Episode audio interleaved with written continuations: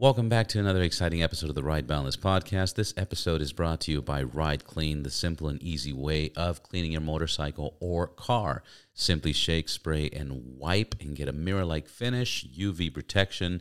It's made in America. Check them out at rideclean.co.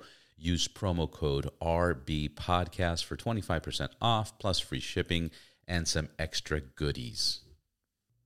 This episode is a fun episode. Uh, I got to meet uh, Arthur, which is now my boy, and uh, he shared his story. Arthur Williams Jr. is an American born counterfeiter and the subject of a book called The Art of Making Money by Jason Kersten. He is also known for having counterfeited the 1996 issued $100 bill, the quality of which is par with a supernote. Uh, his story starts in Chicago and the ups and downs of life and how he dealt with it. He was very open uh, speaking about it.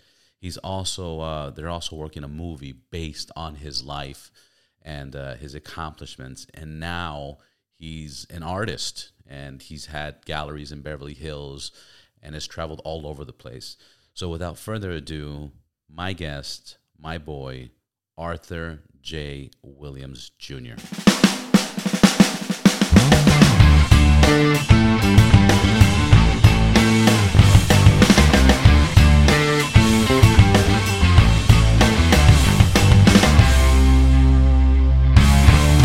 Arthur, thank you for being here. Yeah.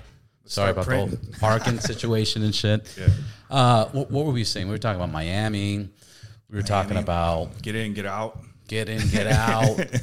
But that's Miami- where it started for me, though. Yeah. With the art. With, yeah. Yeah, just went down there, took a shot.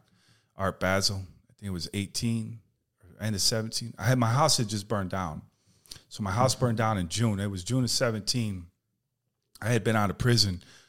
I think at that time, probably like three years.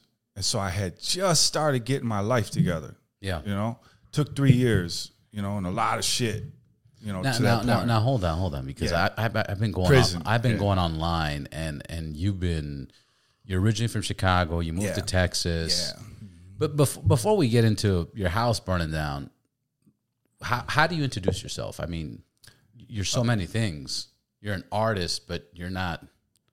Uh, you know, now what? you're being known for being an artist, but before For me, I, I just tell people, What's I'm a your crea- fame? Creator.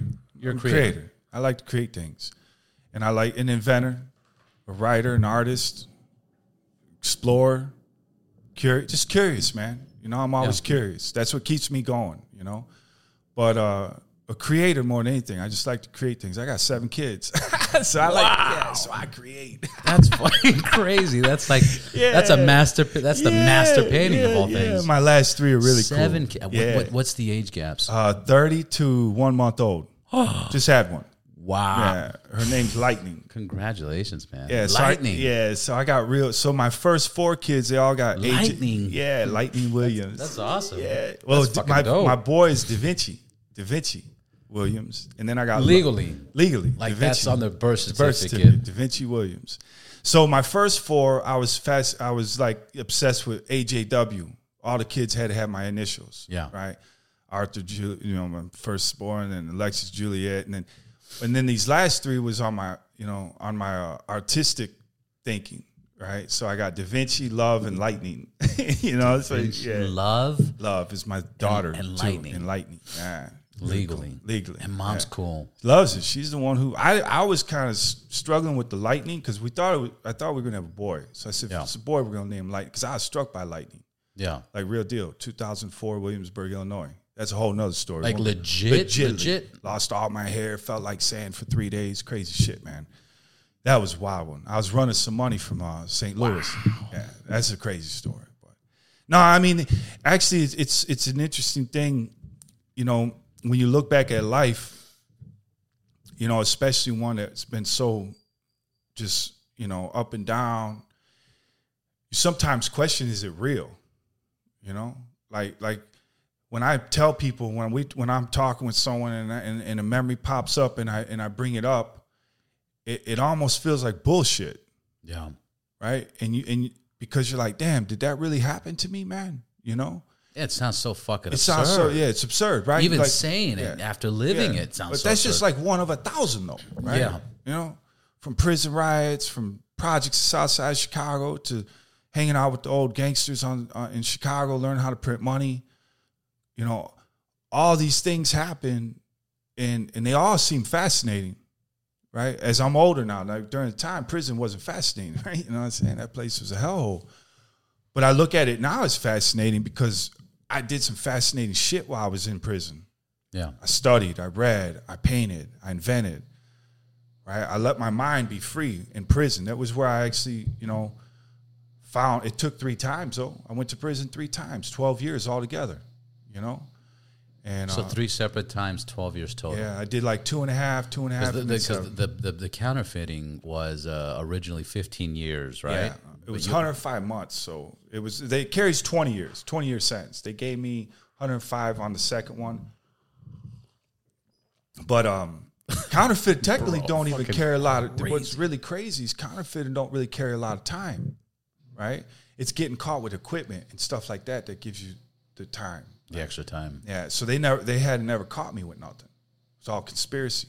Isn't that um it's kind of fucked up huh Yeah, because because you think about it the people doing counterfeiting or the fucking you know white collar wall street shit you know like they get three years four years five whatever some don't even get nothing. and some don't even get nothing. get Of nothing. course, Look at 'cause the they, have, they, have, thing, they have the money. You know, Yeah, they have the money and they pay for it, and, Yeah. and, you know they do that shit. But then you got the people struggling on the streets, you know, stealing a loaf of bread or fucking stealing from 7-Eleven. And, and it starts off with like a day in jail, and then you get caught again, and now it's like four days in jail. Well, I you know when I look back at it, I I the seven the the hundred and five months got my attention. You know, when you're 21 and you get two years, you're working out, reading, you're like fuck yeah. boom, it's done. Oh man, that wasn't too bad, right? You can get hit again, they give you another two and a half. That's what I got, 36 months. And I rode through that one, you know. And then the, the third one though was, you know, it was a long one. It was where calendars were going by. I was 33 when I got locked up. I got out when I was 40. You know? I felt 30 still though. You know what I'm saying? I was yo- I was yoked up, man. I was yoked up when I got out. But you know, and uh but prison was uh you know, I started in, in Manchester. They sent me to a, a medium high because I kept my mouth shut. Yeah, Then they shot me over to uh, Big Spring, Texas, because there was a riot and they needed white people, right? And then uh, I got real sick in Big Spring. Uh, they locked our uh, they locked our prison down with that first SARS they hit. Right. That was, man, that was wild. So the first SARS, the one that everyone's been like bitching about lately, well, the first one in 09 hit our prison. They locked it down for six months, but there was no political unrest. There was the, the country was in in in no, by no means the way it is now. yeah, It's so hyper partisan now, man. It's scary, right? They're weaponizing. Terrifying. Yeah, they're weaponizing the courts. They're weaponizing law enforcement. They're weaponizing everything now, right? And there's the proof is in the pudding when you see Democrats filing Democratic judges vicinities, and you see Republicans filing Republican judges.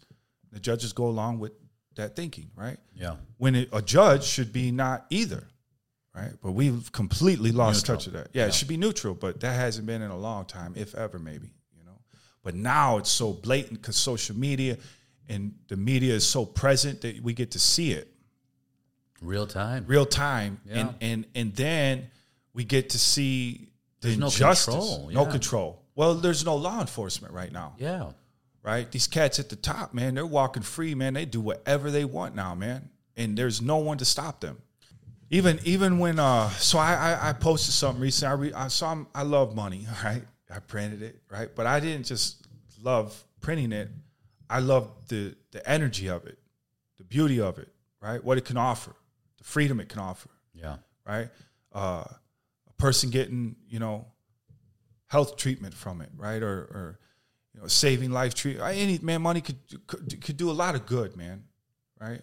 But when just a certain amount of people have the majority of it, then that good doesn't get spread around, right? And that's why you have homelessness and prisons and riots and all this stuff because people are uh, they're they're they're upset right now. They're disturbed, right? They're not living right. Only a certain few are. And so I, I I I became fascinated with the economics of it, how it moves, you know. And so I, I had just recently read a, an article on uh, the deficit, how it's grown since World War II. Right, history is a magnificent thing if people pay attention to it. And Yeah, but they want to make it disappear. Oh yeah, oh yeah, for sure. And there's a reason why because when you look at history, Eisenhower said something as the last uh, speech he said. He said, "Beware of the military complex. Beware of it." Right? Nobody really knew what he was saying. You know What it meant. what it meant. But then you've seen uh, over the years, you know, I think this year it was 800 and something billion was given to military. Right? There isn't even an agency even close. I, I, matter of fact, I think all the other agencies combined don't even amount to 800 billion, almost a trillion dollars this year. Yeah. When you got schools falling apart, roads falling apart, airports falling apart, you have Roads, uh, ro- schools, everything, man. yeah, Yeah, everything. it's just why it's wild what's happening. And then you see all this money being spent on things that you're just not understanding that you don't personally see. Right? I don't know what's going on in Europe. I don't know what's going on in Asia. They say we have to be safe, but that's the, that's the sadness of humanity right now. The fact that more money has to be spent on military to be safe than say food or housing or right. That should what, what should make humanity safe. You know, homes and Yeah. and, and abundance and shelter and food and, and these things. But we, we were talking about this earlier, right before we started, and, and, sorry for interrupting, but I just wanted to say this. Yeah. people say money is the root of all problems, No. or all the money is the root of all evil, and it's not. Poverty, is the root of all evil because that's where people rape, kill, steal, hurt each other. Like people don't fucking get that, you know. And I wanted to tell you that earlier, but yeah, no, I mean, I lived in it in the projects. Yeah. You know, in the South Side Chicago was rough. You know, I mean, we had gangs, drugs. I mean, I, and what I, I had a culture shock because we went from we went from the suburbs in, in Schaumburg. You know, my mom was mentally ill. My dad took off on us. You know, so she didn't know how to take care of us. She ended up in a mental institute. We were ended up we ended up at a, uh, you know, um, we ended up in foster care during that time. And uh, when we got when they gave us back, they literally we had to go to, to court. She was homeless. She had just got out of the mental institute. She had no home. yeah, well, th- th- that's because uh, you guys were going through that, but your father had left, right? Yeah, my And then your mom was doing everything on her own, everything on her own. She and couldn't then handle you it. guys became Yeah, uh, fo- uh, foster children for for what a it was few like months. ninety days. I think Yeah. they put us. And then she got out of the What, hospital. what, what may I ask? What was the reason why? Was it because she was homeless, or did people Well, she was she, complain? actually, or she she went in. She was she her the bipolar episode she had uh, was always Red religion. flags. Yeah. Well, she ended up coming out the house naked, screaming Jesus was returning. That's really what happened. yeah, so neighbors called and fucking Neighbors said, called, took her off. she's she's Yeah. tri- she's tripping." Tripping. Here's Yeah, three. she lost her kids. mind. Yeah. Here's three kids. I, I think I was 11 at the time. My sister was 10, and my brother was seven. Yeah, Boom. They scooped us up put us- quick. yeah. They don't give a fuck. No, no, no. There was no don't give a question. And then we didn't have no family. You know. Wait, wait, what year was this? Eighties, nineties? Uh, that was like in 80, early 80s, somewhere in there. Okay. And because we were in the Salvation Army during the Super Bowl with the Bears, first one, 85. I remember. So it was All right. 84 ish, you know? That's why Yeah. football exists, so we can get the timestamp. Timestamps, Who won that dog. Super Bowl? Yeah, kind of keep you in line. Yeah, yeah. But uh, that was uh, the year that we ended up in the projects. You know, we, we were in, we weren't, we went from, uh, And it's so hard for, for a mother to get her kids back once you Oh, go into the system. yeah, well, they, what, what this situation was kind of sad. They were, home, we were homeless and they gave us back to her. And then they shot us over to the Salvation Army on the north side, and we stayed there for 90 days. And then they put us in the projects on 31st and Halsted, and uh, that that's where everything, you know. So you went from the suburbs, little white community, you know, into you know, South Side Chicago, right? Yeah. Like in a matter of It's like, like the that. craziest shit ever. Yeah, you know, my unfortunately my my brother, you know, he he he didn't really make it through it. My sister, sorry she had her issues. You know, Yeah. um, I was shot at seventeen. You know, I had six friends In the murdered. leg, right? Yeah, I had six friends murdered by the time I think I was twenty. Yeah. It's one of the reasons why I got out of Chicago and went south. You know, just the gangs were just too much, man. It was just, you know, Now I mean, my my neighborhood was mostly like uh, Italian, Irish, Hispanic. And you had African Americans on the other side. You know, the projects was mixed, of course, but then if you ventured a little bit uh, east, you'd get into an Italian neighborhood, you know. Yeah. And so, um, but yeah, no, the, the, that's what made me tough, though. Of course. You know, I mean, I was picked on a lot, but then you know, you you you learn to not be picked on no more. Right. You know, at some point, you find your your strength. You know, and and then you find a way to survive. And I think the streets is what caused you know, it gave me um, that that that desire to to to survive and to live. You know, like I the first crime I broke into meters to feed my family. Right. Yeah. I mean, so it wasn't. I didn't. that that's a bu- bust that out. Like there were there was no food at home. Yeah, there was nothing at the house. I had just came home from school, and uh, my mom was crying in the kitchen.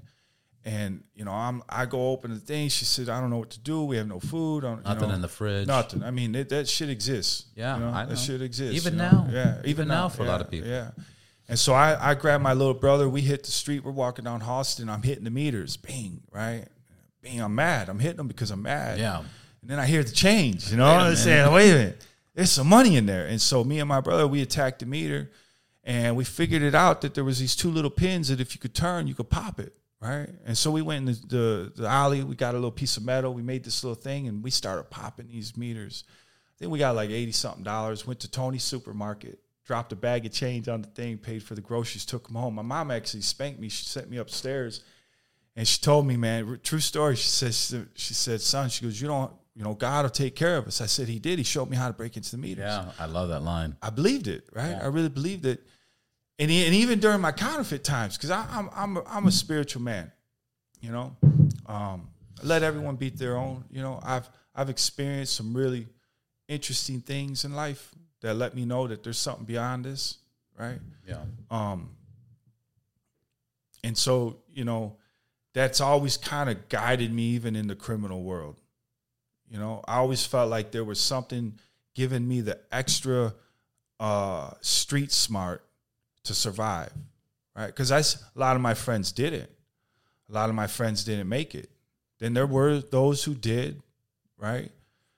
But I always felt like I I wanted to to be able to be free right and so so so money was the way to be free you know to to be secure and, and to be able to do what humans should be doing is Right. enjoying living and being good to one another you know so even when i was printing money man i would give away i was like robin hood man we would buy all children's stuff give it to the salvation army because that's that's the shelter i was in you know Yeah.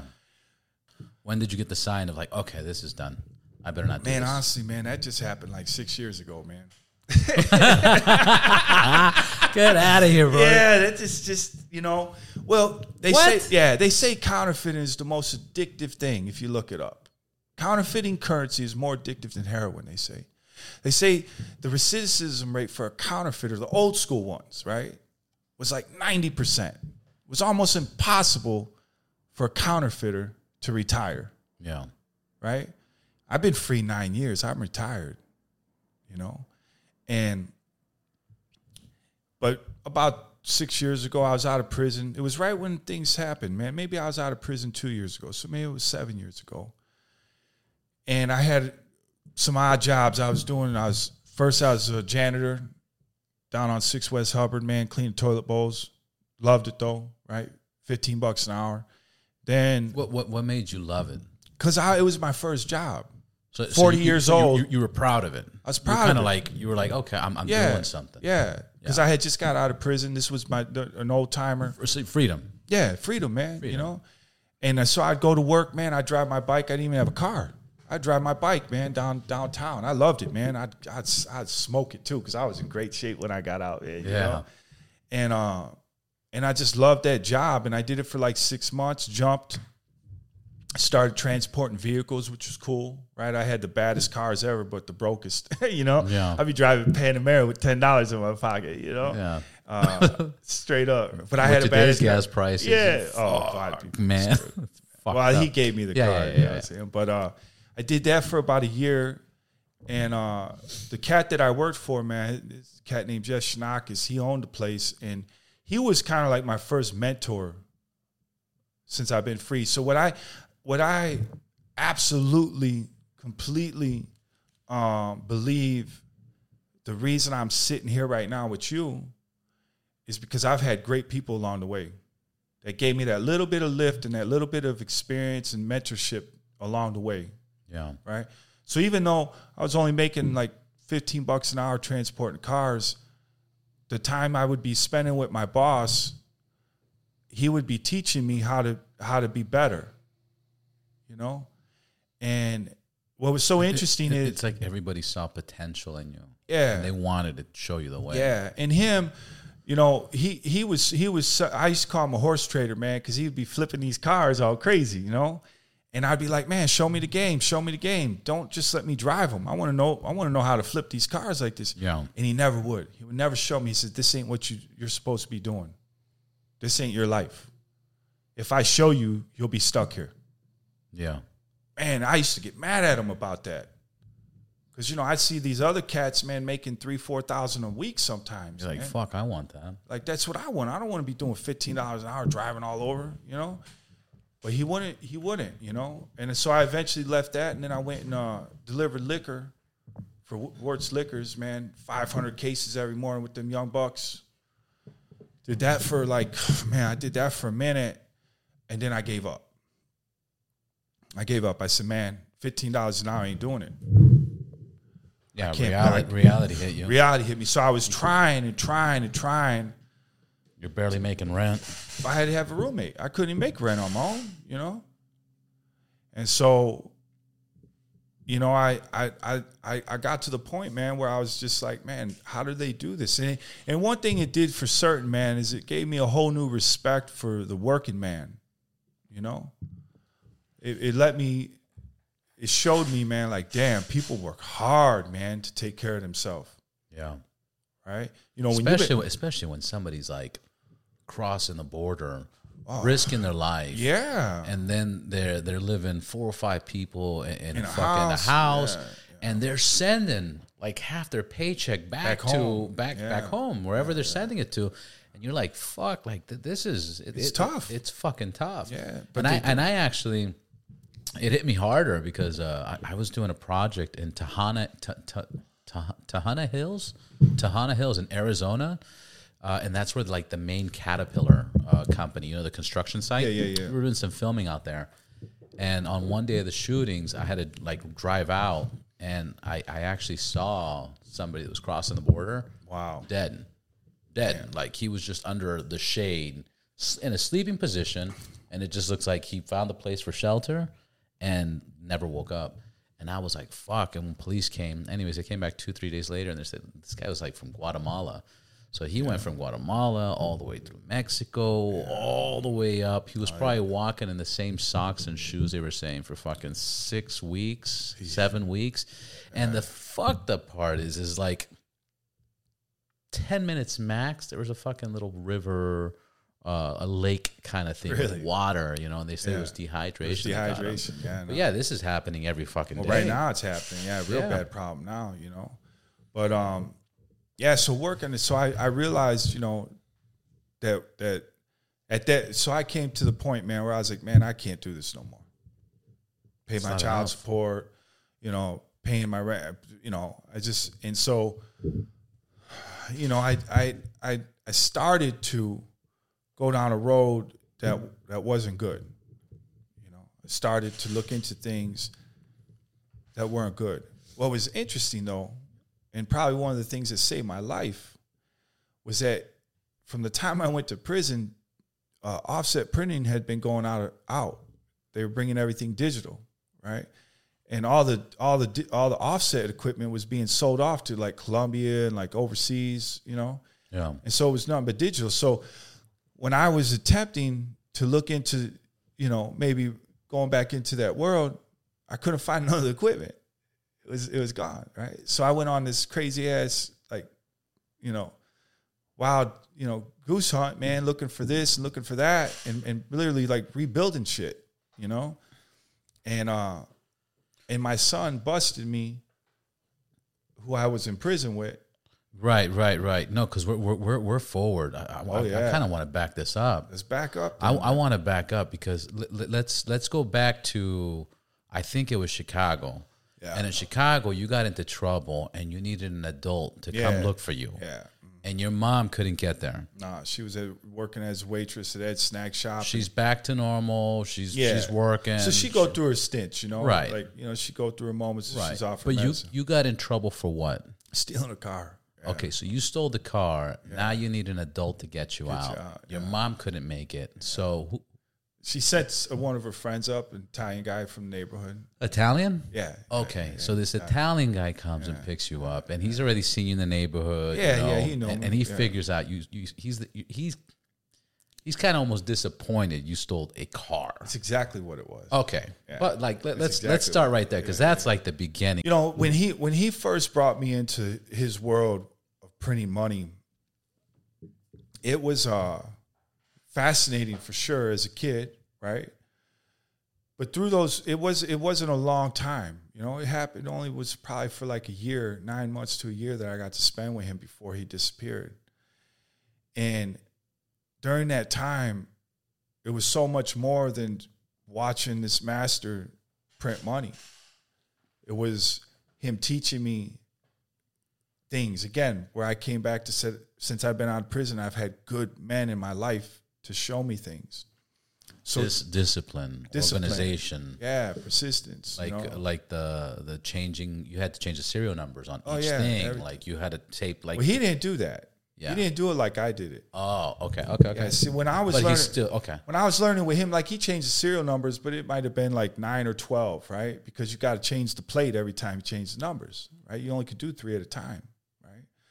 So, and with plates, it's it's complicated, man. You got the inks and everything. So a lot of counterfeiters aren't really interested in changing the serial numbers when you're doing a full offset press run.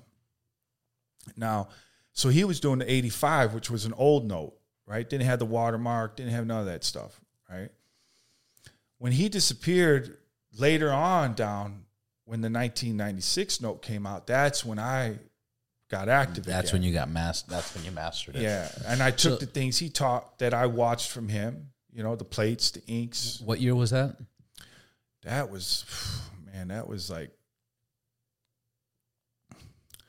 probably like 89, 90, Okay. So, 89, somewhere like 87. and then '96, I think everybody remembers. Yeah, the they, big they face. changed that that hundred dollar bill. For about five years, I was just a, uh, I was just a rough rat, man. I was just, I was an alley cat, man. You know, Yeah. on the south side, right? And when I left Chicago, I left Chicago when I was like 20, 21 to Texas, right? to? Texas, and went down there, and that's where, that's when the '96 came out, and that's when I started to get back into it. But So, so, and then just just for the listeners, the, so the '96 uh, in 1996, the U.S. federal government released a new bill, and this is where it was, you know, the the metallic or the shifted ink, the shifted ink, s- the, the watermark, new watermarks, were the double marked face. with the pen. this was like their way of saying nobody can make this Exactly. and you were like challenge accepted. Yeah, And- I was challenge You're like accepted. Let's do this shit. and then yeah. and then you had your you, you, you had your girl. my girl, she was brilliant. Yeah, you had your girl, Yeah. and, and and she was like, "Let's fucking do this." Yeah, and that's yeah. that's when you guys start. So when you when you take a project like this, the first thing you start off with is the paper, right? Yeah, So what? That, and I know the story of the paper, but it's, it's just so fucking great. So yeah, what, yeah. how, how did you guys? So when we when we started, you know, the first thing I knew is you had to get that paper to mark because everyone was using the pen. Yeah, Right. That was the thing. That was the thing. No, they didn't even look at it. Especially then, because we, we didn't have the machines to like fucking yeah, scan it or anything. yeah, so yeah. And, that was and the only. and even the machines, even those early machines they did have, you could break them. Right? Yeah. you get past them. You know. So we're we're looking for the paper. We're ordering paper from everywhere, man. I mean, we're just and back then it was yellow pages, right? You didn't have the the internet wasn't like super big. It was more like university shit, you know.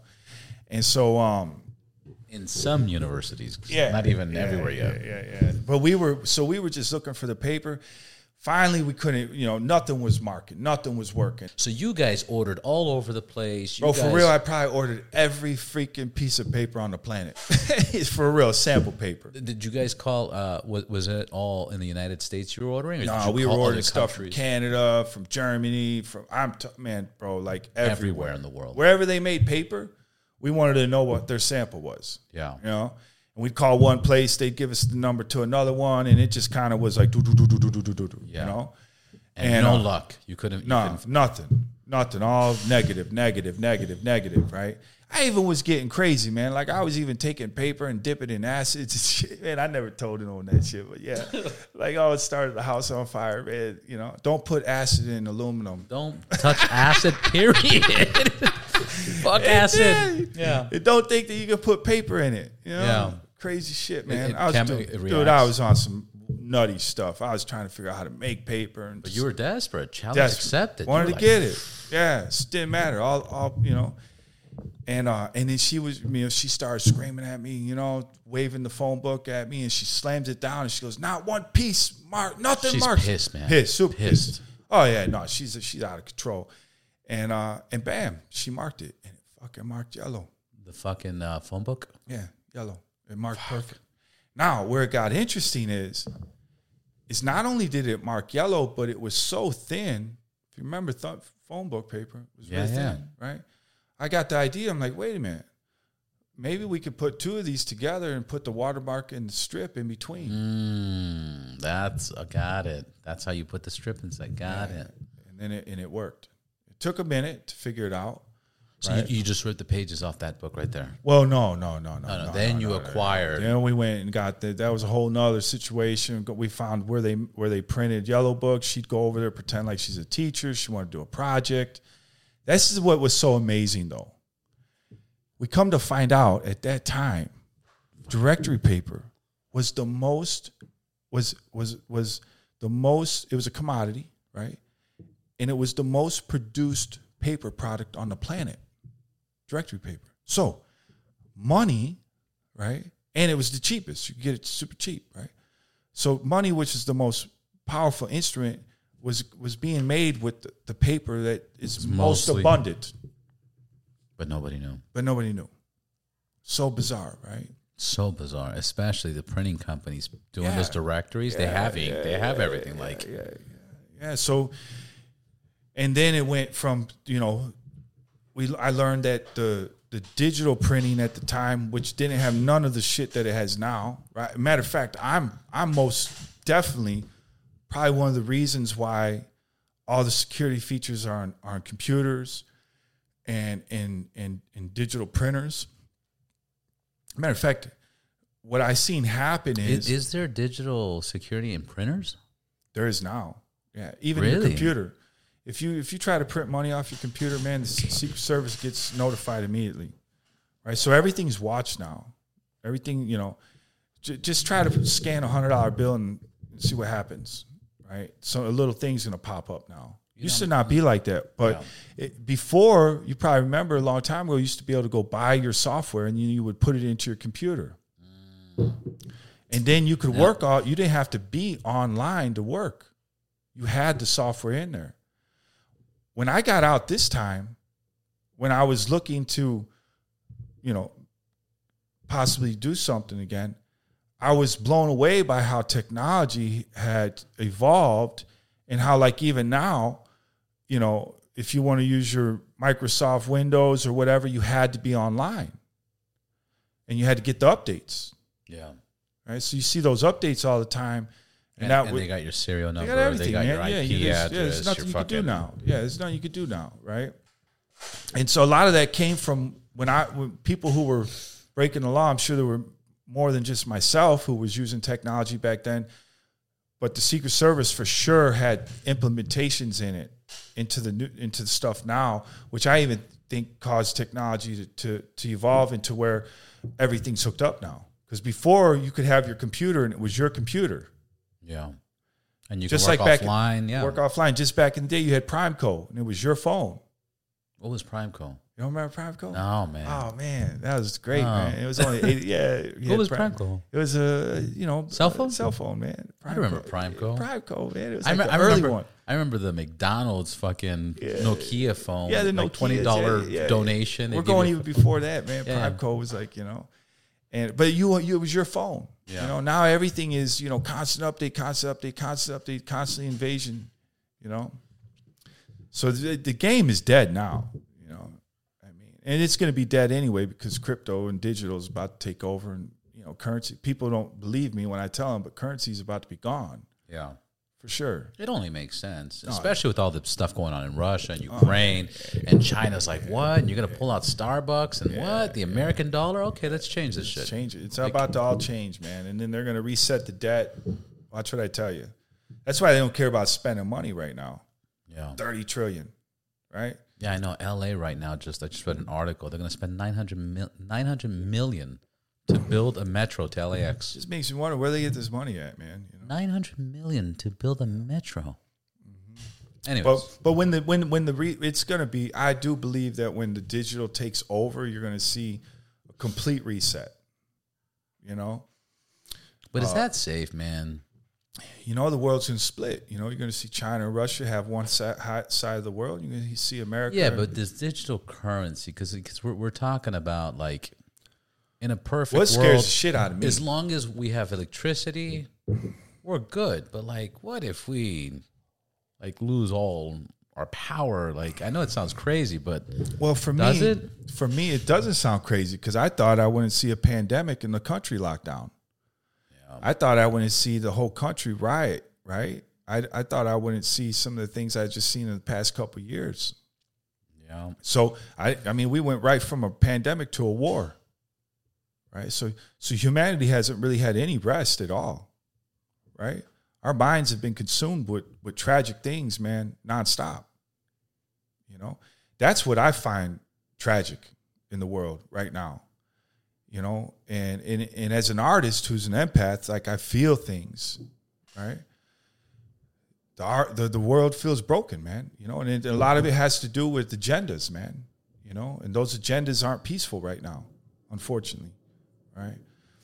So when when the digital happens, what gets me concerned about it is programmable currency, they call it, right? To where it's kind of like what people use with their the little I don't know was it EBT cards or whatever uh, welfare Yeah, like the- food yeah, the stamps food stamps. is that what it's called whatever EBT. EBT something like that. So it's programmable. benefit. That's that's that's a, a form of programmable currency, right? Yeah. They could only buy certain things with that card, right? That's what's going to happen, right? That's what that that's what gets me nervous about. That's what has me nervous about digital currency right now. Is when the when the when the Fed issues their digital dollar, but it's programmable, which means that hey, maybe they don't want you buying a handgun no more. Okay, boop. Now you can't buy shit, right? Maybe they won't. No, you, nope. Cigarettes are gone. Now you can't buy cigarettes. You know, or say cigarettes are legal in California, but they're they're say they're illegal in California, but legal in Texas, right? So in Texas you could buy cigarettes, but as soon as you cross the line in California, your, your money don't work. That's what's scary, that's fucking wild. right? And that's what's going to happen. I never even thought of that. Oh yeah, it's That's- just look up. like- pro- yeah, programmable currency to me is the, is the absolute form of tyranny, right? Because right now you have you know there could be somewhat privacy, not really much anymore because people mostly use Zelle and Venmo and stuff like that, right? Uh, but you still have cash, right? So if I want to give you a hundred dollars, I go give you hundred dollars. Nah, people just do Venmo now, right? Yeah. But there was a time when you could just give someone some money. Well, they said, "Well, what you hiding?" Well, may, maybe I, I don't want someone to know that I, I bought something. Yeah. Right. It's not about hiding. It's just you know I learned that when people know what you have, they tend to want it. Right. So for me, the programmable thing is like you look what happened up in Canada, man. When those truckers protested, whether you believe in it or not, who cares, right? I'm just saying the protest, and it was, no one got killed, no one, there was no bombs blown up. They were just protesting a vaccine, right? What, what, what was that protest? The vaccine mandate. The truckers didn't want Didn't wanna do it. They it. didn't want to do a vaccine mandate. Right. But that's not what got me nervous about it, right? Whether what side you're on, pro, no, whatever, you know. What what's what what got me nervous is what happened afterwards. You know, there was a waitress who donated fifty dollars to the trucker that was working in, in the town, and they seized her account and froze it. Mm. This is a waitress with three kids, right? It was on the news for like one day, then it vanished, right? But what got me nervous about that, I said, damn, if they could freeze a waitress's money, man, they could freeze anyone's money, right? And then you started to see with the whole war where there's season, season, season. It's almost like they're getting people accustomed to hearing sanctioned, seized assets, right? That's what programmable currency will allow, right? If you ain't doing the right Immediately. immediately, just a press of a button, man. Yeah. And Yeah, that, it, kind of happens now with credit cards. Oh, yeah. like somebody's fucking around. They're like, shut the credit shut cards it off. Like, well, even if it. not, I've had my account shut down for not doing just because I tried to buy something. So, you know, Wait, what do you mean you try to buy something? I tried to buy something big for a couple grand and they locked it up. You know, I had to do all the calling and I, you know, so, Mm. yeah, yeah, you know, yeah. so I Everybody's mean, been through. Yeah, that's yeah, fucking- everyone's been through it, right? But imagine you go through it and you can't unlock it. which that happens too. Yeah, fucking right. Yeah. So for me, man, I think that you know, uh, of course, the government has the right to know. You know, they they have a, a certain level to understand what you're what you're making, right?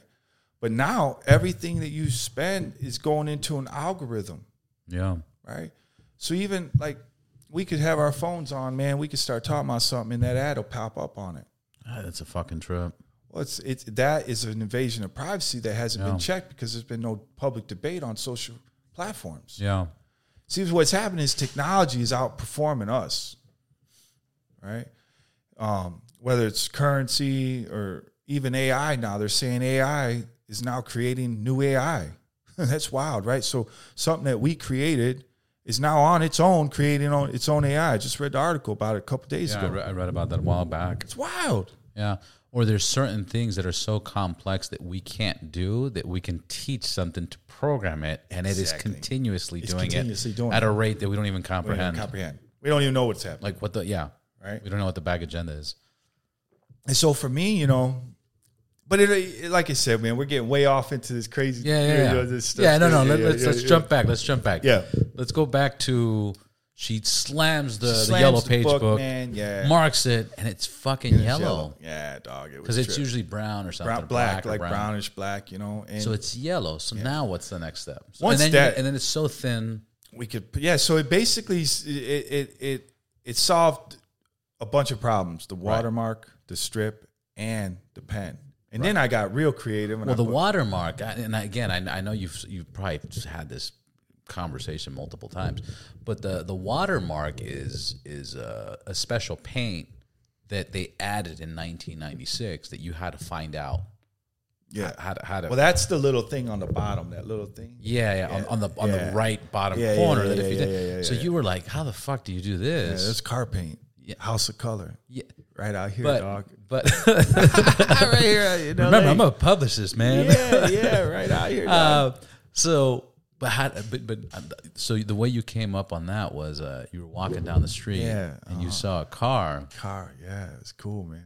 and you're like they had that metallic purple greenish. Yeah. And then went and hunted that down, you know. It was all, you know, for me, like I said, when the beginning you asked me what when I it's just curious a curious creator. Yeah.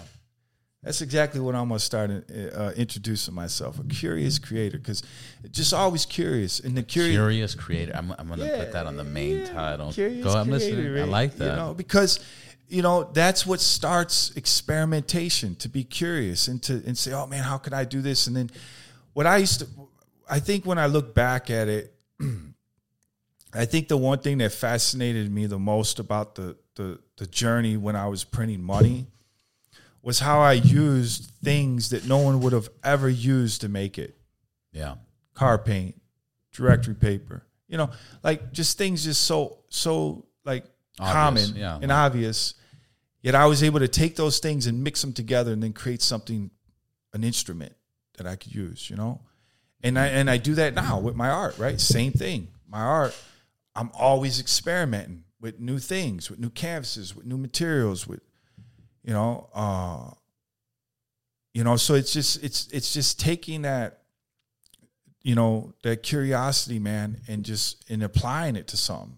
How, how do you think you kept that? And and what I mean by that is, um, we naturally are like that as children. As children, we're like, Yeah. what if I use a red marker on the floor and what and what this texture on my mama's couch? But they're just experimenting, you know. What if I grab the sand and throw it in the bed and and, and and it's it's it's a beautiful thing, e- especially if you you start accepting it. And you let your kid like experiment. But obviously, we're in a society like, no, you can't do that. And Yeah. what did you do to my couch? And what did you do to the walls? And we're in this society that's that's just so, especially like the '80s, '90s. like yeah. you know, I, I, you know, being children back then was like difficult. Yeah. What What do you think? Because like, I, I mean this in a great way.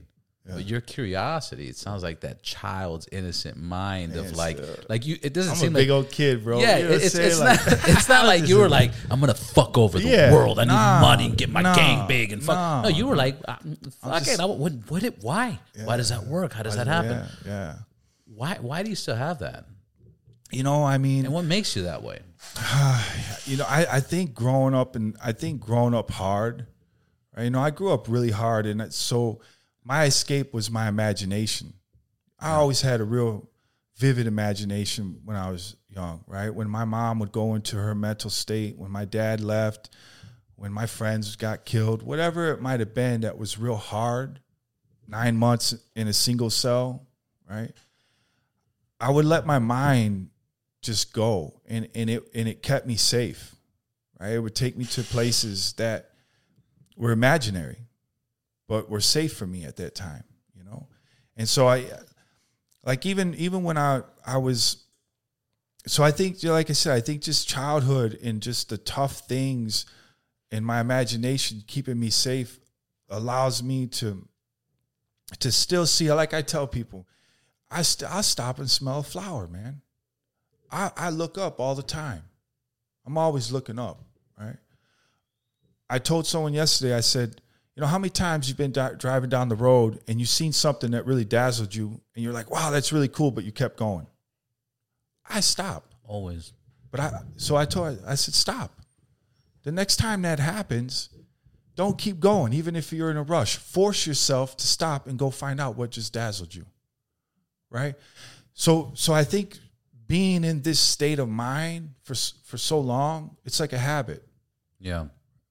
You know, you think positive, But but but how how did you maintain that? Because like I said, society's gonna be like, don't stop, go to work, don't stop, do this. Yeah. Hey, stop thinking, stop wondering why. Well, Just I'm- fucking do your job. I was a criminal, so I didn't listen well. you know what I'm saying? I mean, I How many years? Uh, this is a weird question. How many years did you actually work like, gosh, for somebody, like under somebody? Like what percentage? two years. Like in your whole life, two Yeah, years. two years. yeah. So you did the you did the mopping thing, The mopping, the transport, and the liquor. That was it. and that was it. Yeah. So th- so that's why you, you didn't have that employee, and you have to be at work at this time, you have to be out at that time, and yeah. what about schooling?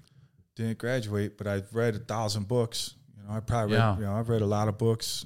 Read probably ten thousand magazines. What grade did you get that, get up to?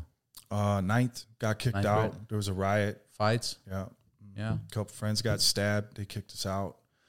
My school was rough. It was like some straight up shit from the you I see mean, on the movies, man. it- it- Kelly it- High School was no chump back then, man. The gangs, you had gangs on every floor, some wild shit, man. You know, and um, I got double promoted though. That's what happened to me. I was actually in seventh grade in the in the beginning, and they made me take some tests, and they said, "Man, you don't belong in here. You need to." You know, they want to put me in. I scored like twelve point nine on everything or something. Yeah. So they threw me in high school, and I had just we had just moved from the suburbs, you know, and, and to to the south side, and now you throw me in a Chicago high school. I was little, man. I was a little skinny white dude, man. You know what I'm saying? And uh, but I had great, I, yeah. But I had good friends, though. You know what I'm saying? But it was gangs, you know, and they were my family. That's who I That rode leads with. to more problems too. Well, it did lead to more problems, all kinds of problems, you know. But uh, yeah, man, the school was wild. It was a wild place, man. Tough times, you know.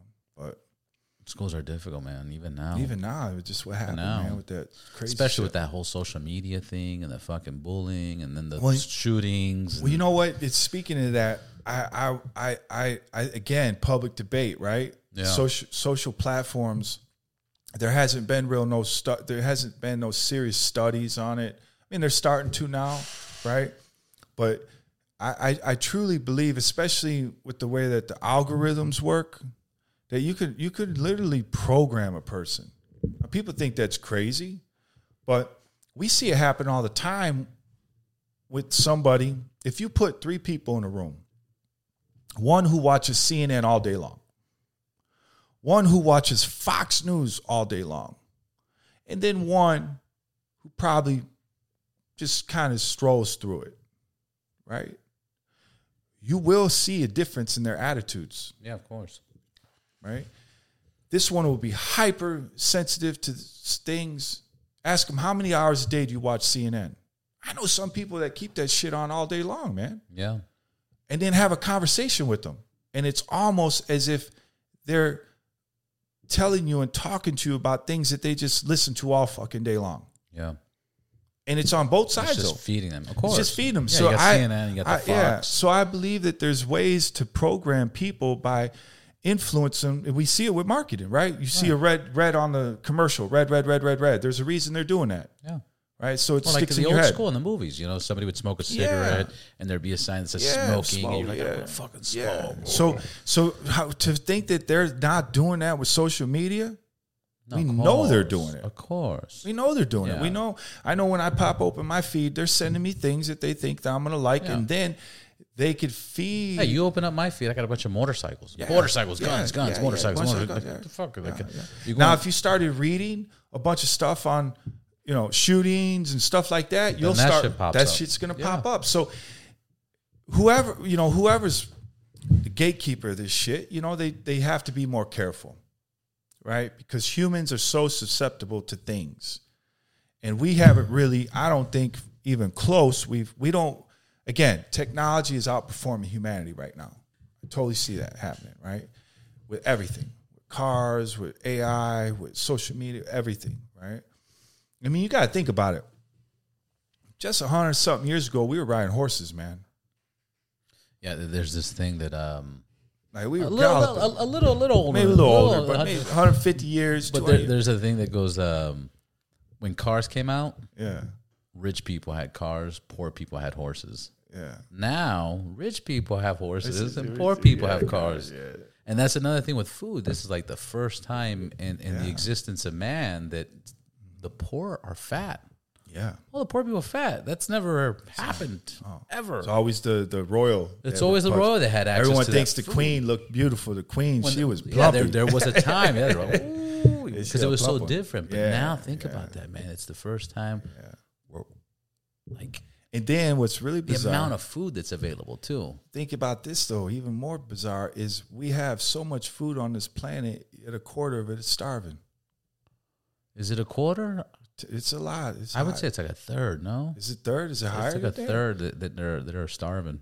Yeah. So think about that. We got. I, I don't know. I, I wish I had somebody to look that up. Yeah, but I think it's like in that area, quarter, third, whatever. Yeah. There's a there's a chunk of population in this world who are Don't have technically food. Don't have food. Yeah. So that and yet we have all these resources. So it just shows you the imbalance in the world today, man. Just everything. Is there's a lot of imbalance, you know, and and uh, you know that that's the thing that I love about art, right? Like right now, I'm getting ready to do some new collections. Right, I've been professional artist for six years now. Everything is connected to money. I still get to to make money, man. You know what Yeah. I'm saying? I love it, dog. You know what I'm saying? Still get to do what I love, right? And but it's starting to I'm starting to see my art take a change. Right? I, I want I want it to um document this time of history. Right?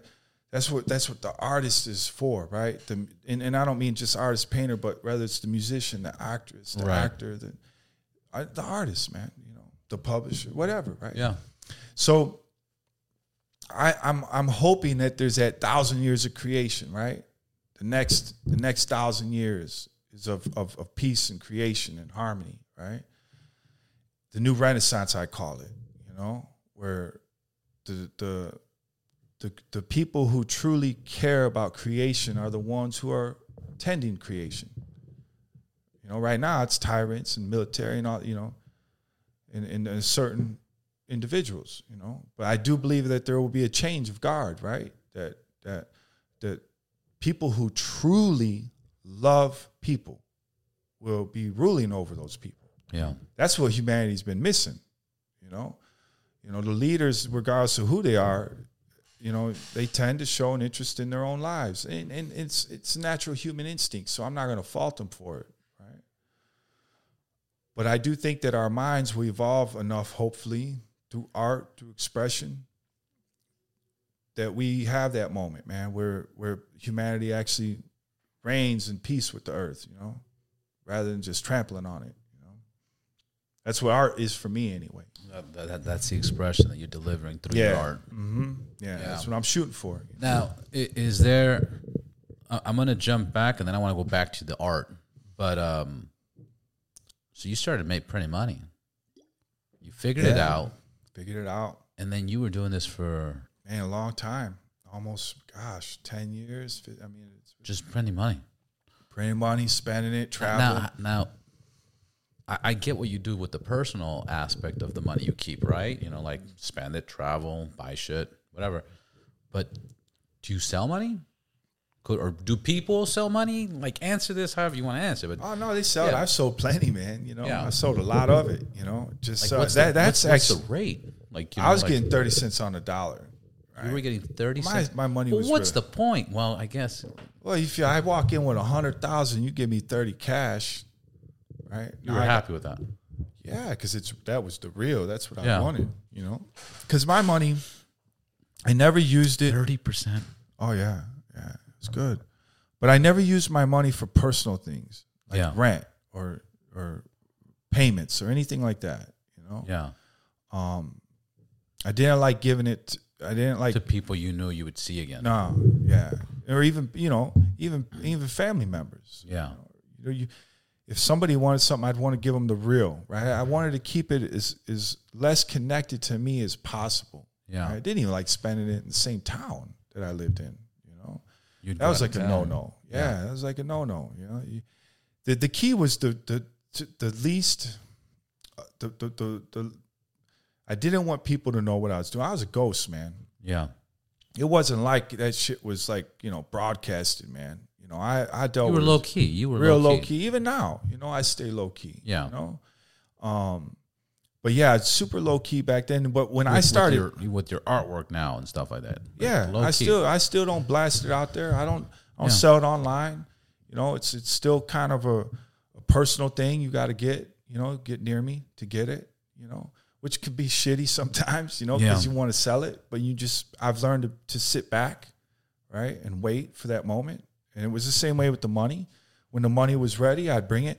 I mean, the selling of the money is when things started to Like, go. how do you find people for that too? Like, did you already see, have for me. Or? so for me, I used to play ball a lot, basketball, and I was I'd go play ball in in uh, Ukrainian village. I'd go play ball on the south side with the brothers. Man, I'd go I'd go into Pilsen and play with, with Hispanics. Man, I went everywhere to play. yeah, You know, uh, I, I I I I wasn't even though Chicago was really racially divided. I had friends from all the different neighborhoods yeah, you know, and uh, and I played ball with them, you know, and years later when I went back to Chicago, So when you went to Texas, yeah, I started doing my then thing. you went back. Okay, you figured it out in Texas. figured it out in went back. Texas, then went back to Chicago after a little run through the country, you know, decided I was tired of traveling. I was tired of spending money.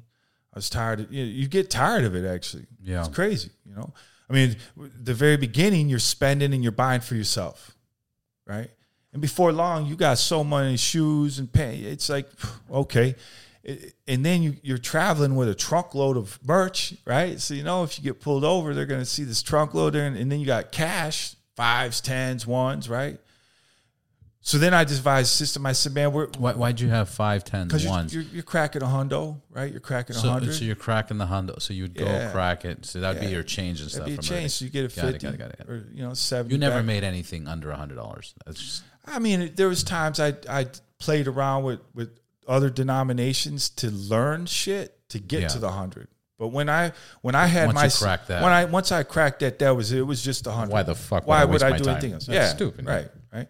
And so, so the the beginning of it was just going and spending, hit a mall, you know, rock that mall, get things. Then then it went to the the phase of buying things for your friends and family. And and then that even that got old, right? And then Yeah. people started to expect it. yeah, because people don't appreciate it anymore. Yeah, they don't Now appreciate expect- when you yeah. give it. Yeah, when you give something away, it, it's not as appreciative as when someone earns it, Right. right?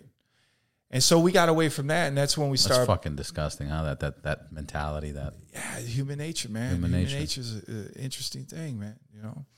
And then the next thing was we just bought things for kids, and that's that was the the purest of the crime, right? Some people say, "Oh, you did it to justify." No, I really love buying shit for kids, man. yeah. I really love that. I grew up in Salvation Army. We were in Salvation Army, man. I if I could help a kid that was sitting there get something real nice, man, that should, it'll make his day. And so we went on a you know Robin Hood journey, man, just doing that. And and then that got old, right? All the traveling, all the movement, you know. Even though I was hiking and climbing because I'm a big outdoors guy, love to hike, love Yeah. to, to you know, and uh and then that's when I went into okay, let's go back to Chicago. Started hooking up with people that I grew up with. I used to play ball with. Now these dudes, they're in their own criminal element. So I reached the top really quick. Even now, I always reach the top fast. Man. You know, I don't know what it is, regardless of what I'm doing.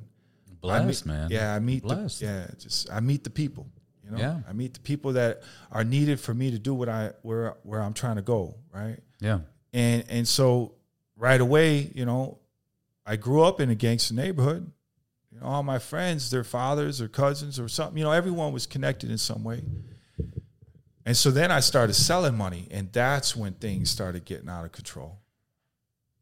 Right. That's when that's when, you know, the money was coming in in a manner to where it was almost like water, Yeah. you know?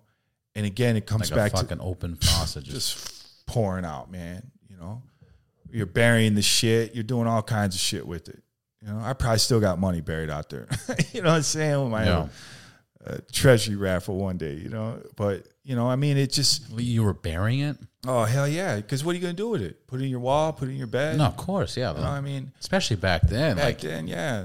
You know, so it's just like money becomes ah man. It just it doesn't feel real again.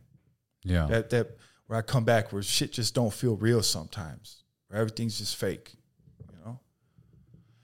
And uh, but life s- sputtered out of control, man. You know, young with that type of you know, grew up poor, right? And um, and that's when my problems occurred, and that's when I ended up going to prison, and then, you know, Now, now, part of the reason that you went to jail that, that I that I had a little bit of an understanding was your your son. that was Your the second time. The that first was time. okay. The first time, First time was with my pops. I got got into got and, into your pops. You, you mean your stepdad or No, your, my real dad. your real dad. that- so you one that- reconnected with I him. reconnected with him like 22 years later, man. you forgave him. I forgave him, and then he he was in Alaska.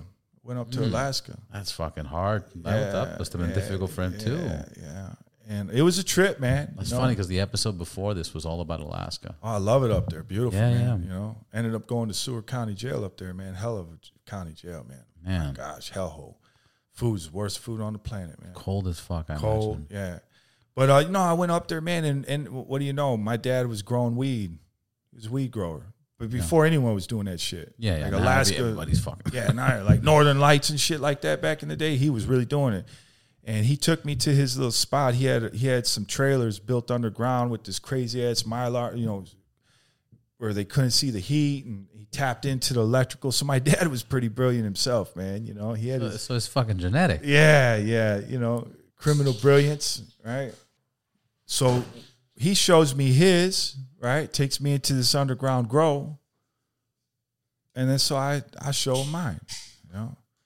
And I call it the gold fever, man. You know, anytime people would see the hundred and they'd look at it and hold it up and man, this is fake. Called gold fever. Now all of a sudden they're like, damn, this dude can print this shit. And my dad did the same thing. And we ended up going to prison. He We- started print. He well, he, print. he got me going. I actually went up there to stop. yeah. I was ready to quit, man. Yeah, but you saw fucking harvesting and weed and underground, Alaska. And it was my dad, you know. It's like, you know, let's let's let's ride, you know. And it was a disaster. We all went to prison. What happened Ah, you know, on the first one?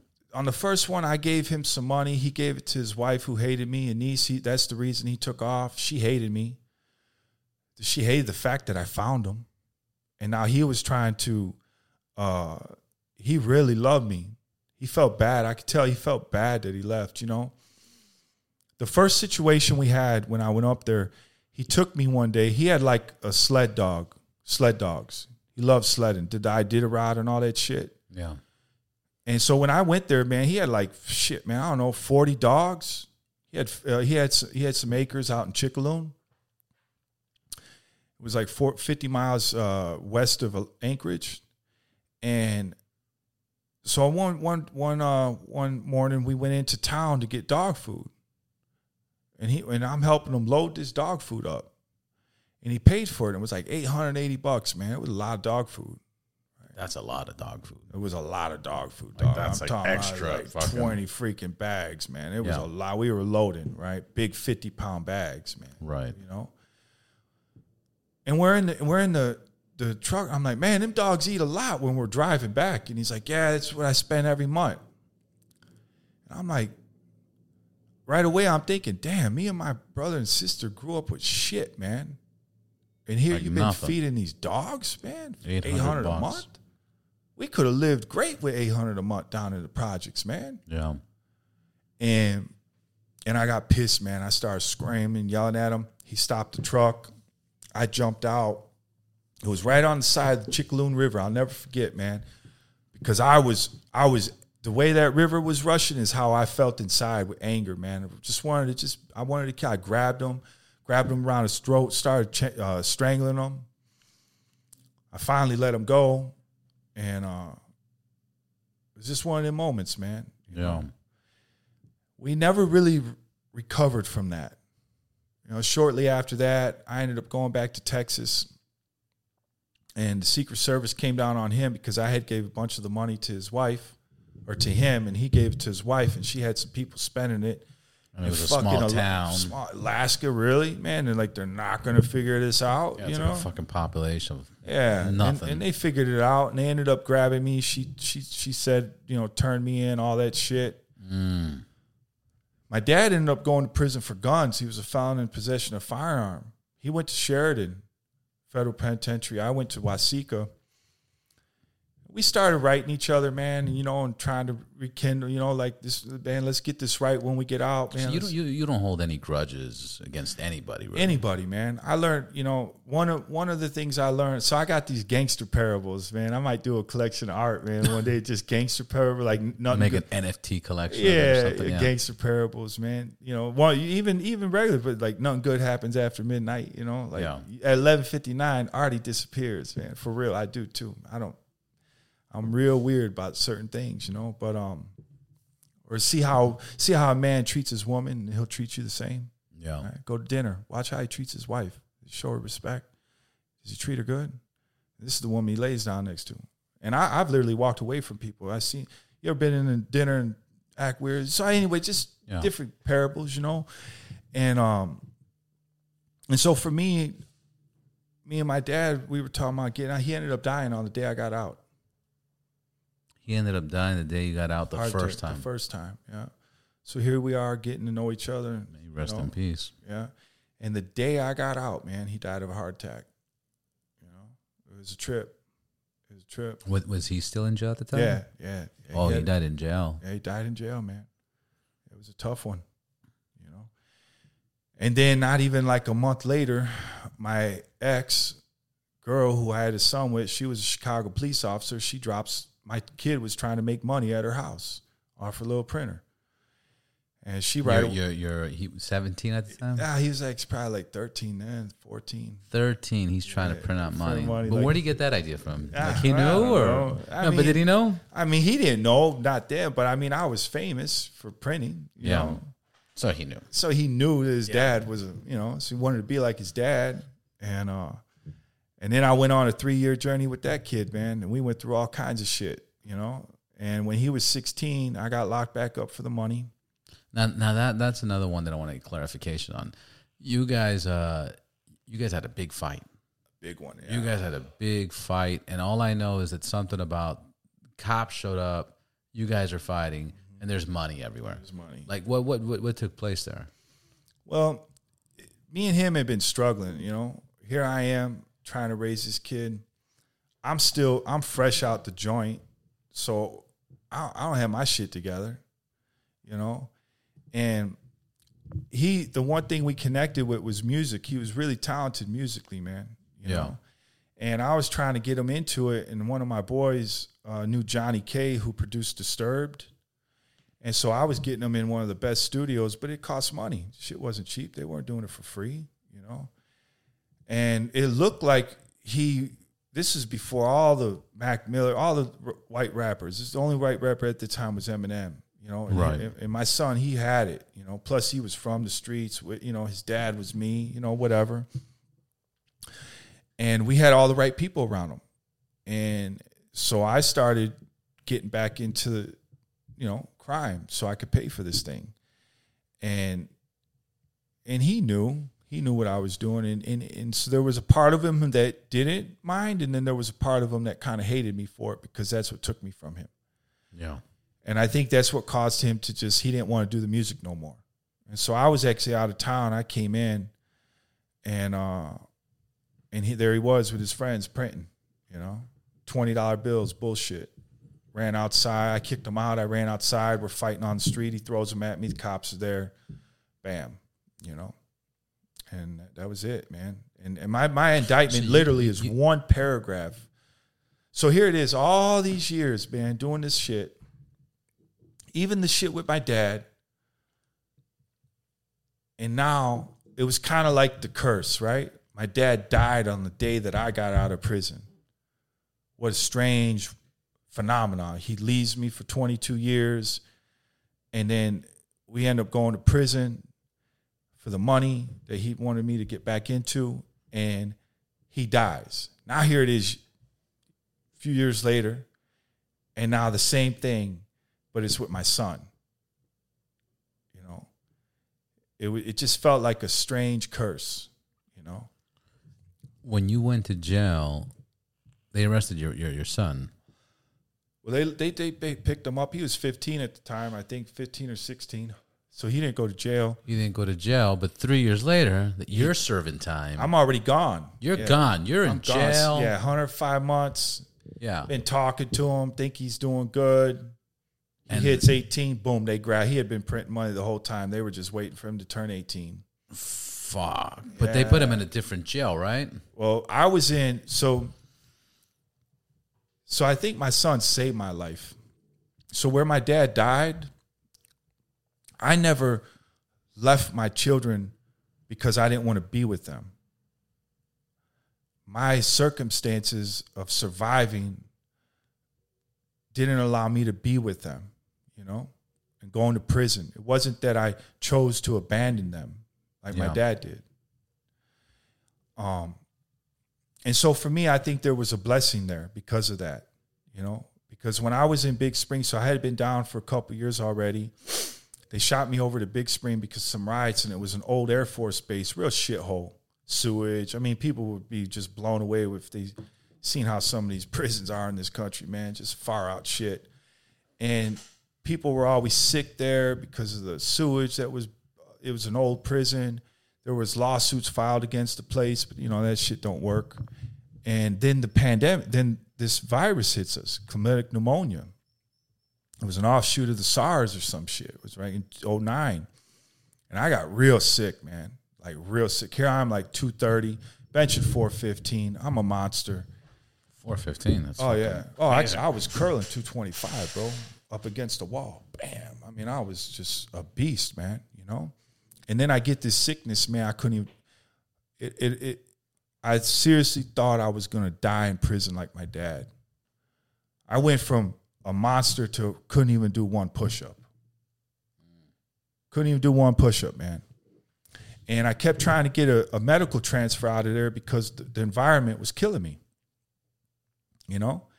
And they wouldn't do it. They wouldn't do it. And then when he got arrested, they sent him to Forrest City in Arkansas. And out of nowhere, I get called down to the office hey, man, you're getting transferred to Forrest City. I said, huh? Or they didn't even tell me Forrest City. They just said you're getting transferred to a medical facility. I knew my son was at Forrest City. And I knew that was a medical facility. I'm like, man, I hope they send me there. What do you know? That's where they sent me. I'll never forget it, bro because he looked like a baby. He was just 18. They sent me to Forrest City, Arkansas. Man, I, I, I, I'm, in, I'm in the, the holding facility. I just want to hit the yard, go find my boy. I know he's out here in this jungle, you know? And they put me, we don't get into the, the dorm till like eight o'clock at night. And I remember taking all my shit to the bunk. The white dudes came up to me, man. Hey, you, you're Art Williams. I'm like, yeah. They're like, Your son's here. I'm like, Yeah, I know. I want to go find him tomorrow. They're like, No, he's here in this unit. I said, They put us in the same unit? He's like, Yeah, he's in the TV room right now. I said, Damn. Boom, I shot right to the TV room, bro. And it was such a it was such a powerful moment because here I've been down three years. I hadn't seen him one time. Now here's my little dude, man, in prison. In the flesh. In the flesh because of me, right? Because of my shit. Yeah. Because I wasn't a good dad, you know. And I, I walked into that. I walked into that TV room, man, and the whole TV room went quiet. He was sitting on the front row. I'll never forget it. And I just broke down crying, man. And he did too. And he got up, he ran to me, hugged me. And here's what's so amazing is every man in that room was in tears. The hardest of men. Killers. Just in tears, man. Thinking of their son, thinking of like, damn, this dude's in jail with his son. And he was a baby. He was 18, had a little baby face, man. And he was already, he was there for a month, and I believe the reason he they they brought me there, because he had already got into a little trouble he was holding cigarettes for someone. So already they were kind of, you know, and he didn't know. Seeing an issue, seeing a problem. Seeing a problem. So to bring his dad. They knew I was no bullshit. And I was. I got there. I, hey, whoever's near my son, we're about to get into some real shit here, man. Go near him again. And that was all that had to be said. It was over with. And we spent the next two and a half years together, man. Cellies. I got him working out. I got him in an underground boxing thing because they had underground boxing. You know, uh, I was painting. He was singing. He was singing in there. I really thought when he got out, he was going to do his music because he had a way to move people. I remember, man. So here we are. American Greed came out, and we were together in the room when American Greed aired. It was a documentary about me and my dad and shit, and him, and my son. And I remember watching it, man. I only watched it one time ever, and that was the first time in jail with him. The only time. Only time. I've never watched it again. Even after I got out. You know. Hell, I barely read the shit that they write about me, man, you know? But we're watching it, man, when we left, man, because they showed him with some of his music, right? And he, he the music was good. This is a long time ago. And uh and so some of the brothers came up to him later on, his age, said, "Hey man, you rap, man. You know we do uh, holiday concerts, man. Would you would you get down with us?" And you know, in prison, it's real racially divided at the highest level. You know, and right. whites are the minority in there. And you know, I've seen some real mistreatment shit. You know what I'm saying? Like there there can be some real harsh environments for white people in prison. You know, it's just different. It's flipped, you know. So he came to me, he's like, Man, Dad, you know, should I do this or not? You know, are the are the white dudes gonna have problems? I said, Listen, man, if you want to do it, you do it. And I'm behind you. That's all you need to know. And he's like, all right, I want to do it, man. And I remember the, I remember, man, it was probably one of the coolest moments I had with my son. For the next three months, where he was getting ready for the concert, and he was working with some of the brothers down at the music room, and and you never seen a white dude rap at a prison holiday concert, concert, you know. But here he was, man. I remember him getting up there, and the whole prison was there watching, dude. Yeah and he fucking rocked it. Killed. He killed it, man. You know, and he kept doing it every concert, man. And like, I thought he was going. to He drives a trash truck now. You know what I'm saying? But he's been out nine years too. He's doing good. Just bought his house, his first house. Just had a baby. So proud of him. Congrats, he, man. He didn't ever go back. So your grandpa? Yeah, I'm grandpa just recently, and a dad. I got a baby and a grandbaby the same age. They're gonna be. Yeah. Is he is he in LA? Nah, he lives. He's in Chicago. He he's moved to Dixon. Yeah, yeah. So you know, I got out a month after You're him. dad and a grandpa the same fucking. Thing. Yeah, it's nuts, dog. Right? But um, wow. Yeah, man. So during that prison time, man, that's where I was painting. That's where I was dreaming. And so his, his the thing was is he would do his music, and and I would do the art and writing. That's how we were looking. And inventions. I got a bunch of inventions I like to do one day. You know and uh and we became best friends, man. I became a dad in prison. You know? I mean, I still have issues with some of my children down in Austin because I was out of their lives and they just they just never they they didn't ever forgive me. Even to this day, really, you know. You know, you, you know what I was thinking about stuff like that. It's it's interesting because like, you know, you don't know your father, and the only thing you kind of know is one, he's not there, and two, your your mom's bad mouthing him. You know, oh, like yeah. he didn't do this, he didn't do this. Yeah. And and there's something that I heard recently that I thought was pretty interesting. It's like not all mothers are good, and not all fathers are bad. Yeah. And it's it's a trip to run in like you actually run into your father late later mm-hmm. and, and, you heard a different side of the story or yeah. you, you found out some new information or whatever the case is. Yeah. And it's kind of the situation you're in now where it's like yeah, you you weren't involved with them, but then you have everything else that's a package, and it just makes it so difficult. Like, Real difficult. You know? Like it, like it's it's like their fucking minds already decided. It is, and it, and when I got out, I went down there some times, flew them up, tried you know, tried everything, really tried everything, and just it got to the point. You know, I mean, now I have three babies with a beautiful woman. You know, she I met her like a year and a half after I got out of prison. Sarah, just she's she's uh, North Korean and German. Her family escaped from North Korea, so she has North a, Korean and German. Yeah, she's That's a tough chick, and she was a national figure skater. That's more gangster than the uh, shit you've been yeah, through. for sure. Man. and her family they escaped from North Korea, right? Yeah. So her her yeah, so yeah, she's a tough girl, man. You know, changed my life. You know, when I met her, you know, she's the one who, you know, got me to believe in me. You know, even now I work really hard as an artist. You know, the social media, you sh- you, you know, I mostly use it for my events and my art. Don't really put anything personal out there.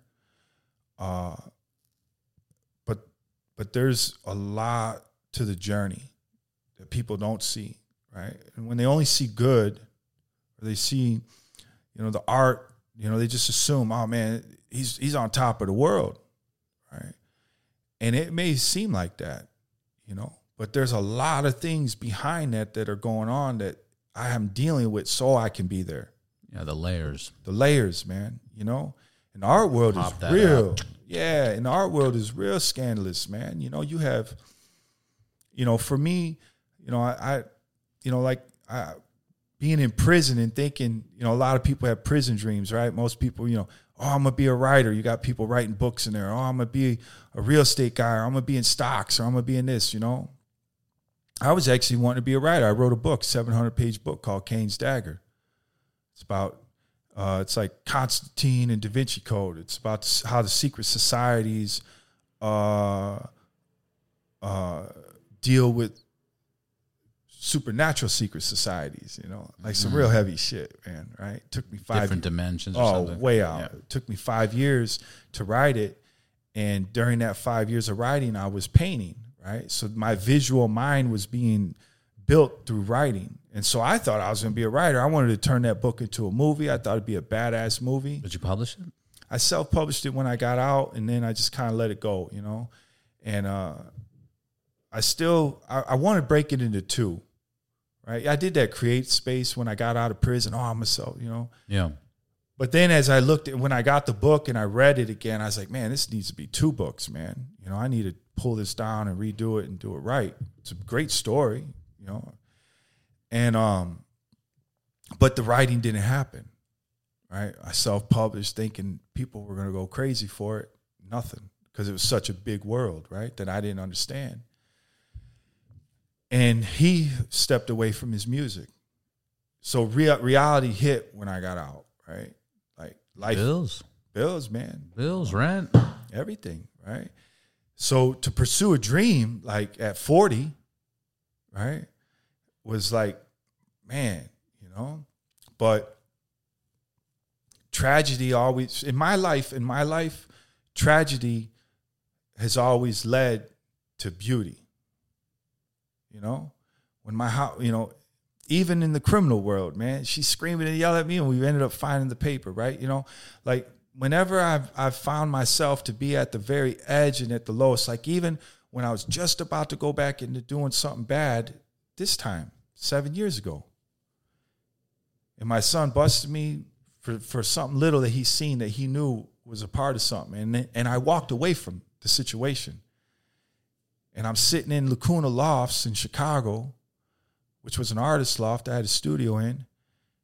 And I'm sitting there and I gave up. I'm, I'm sitting there, I can't work. I can't even print money. I felt like a complete loser. Like, what, am, what is my worth? What can I do? And Joseph Cacciatore walks by and he owned the place, big time dude in Chicago, and he offered me a job to to be an intern artist for the building, to help all artists. So there was actually a, a job I, I did have. But I didn't really consider that a real job because I was painting with artists Yeah. from all over the world. It was like my, That's my like paying for university to Yeah. practice painting, and Yeah. you were painting. it was great, you know? Yeah. That was my schooling. He was bringing in muralists from It's all like a over. paid internship. Oh, it was the best, man. But he wanted to see me make it, man. And he, and during that time, he he I got to spend time with him, and he he taught me what it meant to be successful. The mindset, right? The discipline. You know, the the the the you know the the determination you have to have and the tenacity, right, to get through shit. You know, and and as an artist, you would think like, you know, oh, you're a painter, man. That's that's easy. Shit, man. You know, trying to try to get art in a gallery without a manager and a publisher and all this shit, right? A big gallery. It's The ones that- impossible. it's impossible. The big ones, you know. Try even everybody's painting. everybody. Like everybody's doing something. everyone, and and worldwide. worldwide. There's millions. It's like And there's fucking good. There's a lot of good art. a lot of good art everywhere. So how do you separate yourself? How do you do that? You know, for me, you know, I had a good moment at, at Arnold Schwarzenegger's house about six years ago. I sold a lot of art, I saw. I saw uh, and I took the money and I built a gallery. I The galleries wouldn't let me in. Well, fuck you, then I'll go build my own.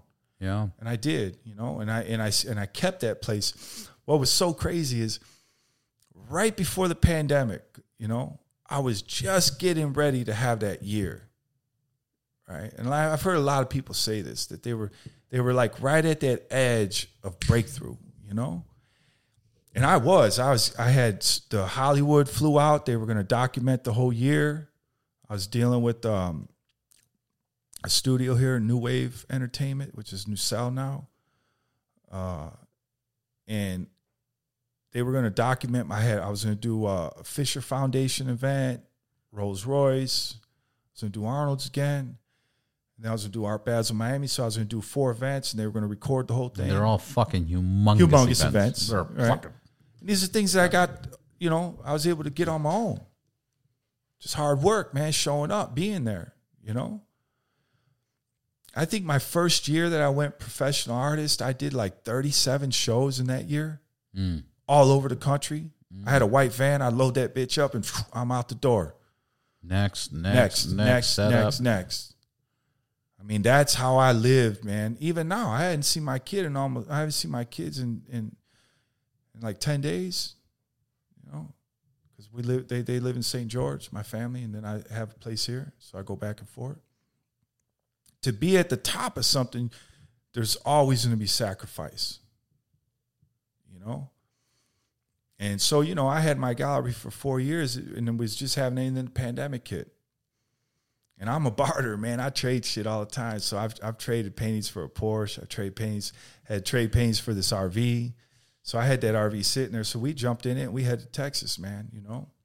That's fucking cool, man. Yeah. a Porsche and an RV. Yeah, yeah, that's what I had, dog. It was nuts down in Texas.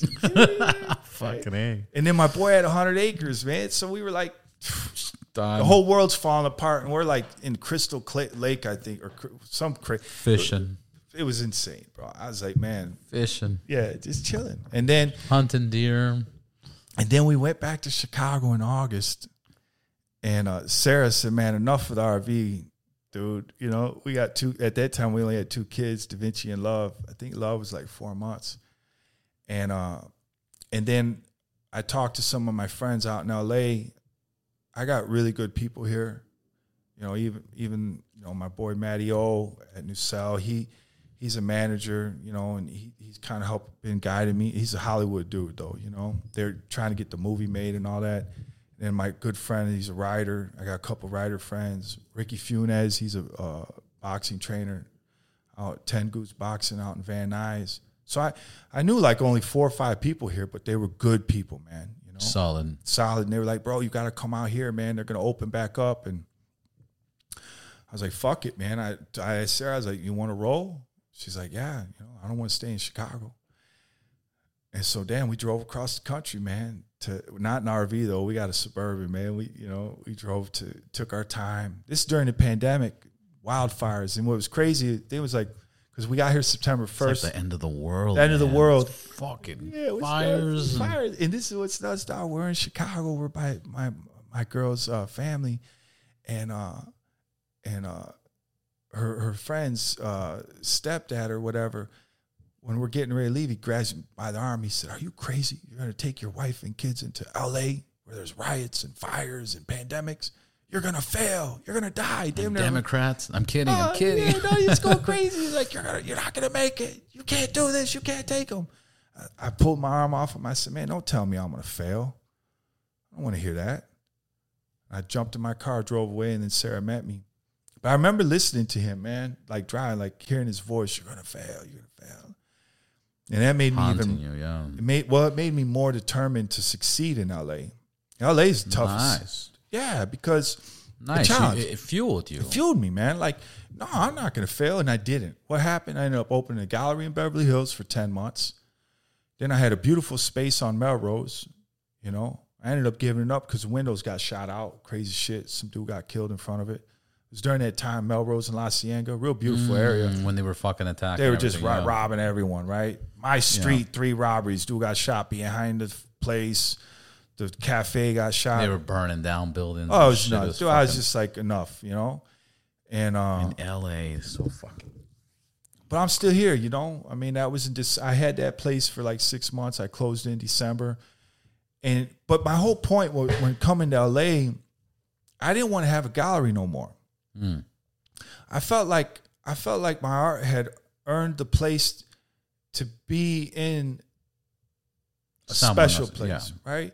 And I always wanted that that representation, and I always wanted that that that where I could just create, man. You know, not worry about selling it, not worry about this, not worry, just create it. You know. And so when I came out here, when I had my gallery in Beverly Hills, I met a lot of people when I was there, from producers to actors to gallery owners to everything.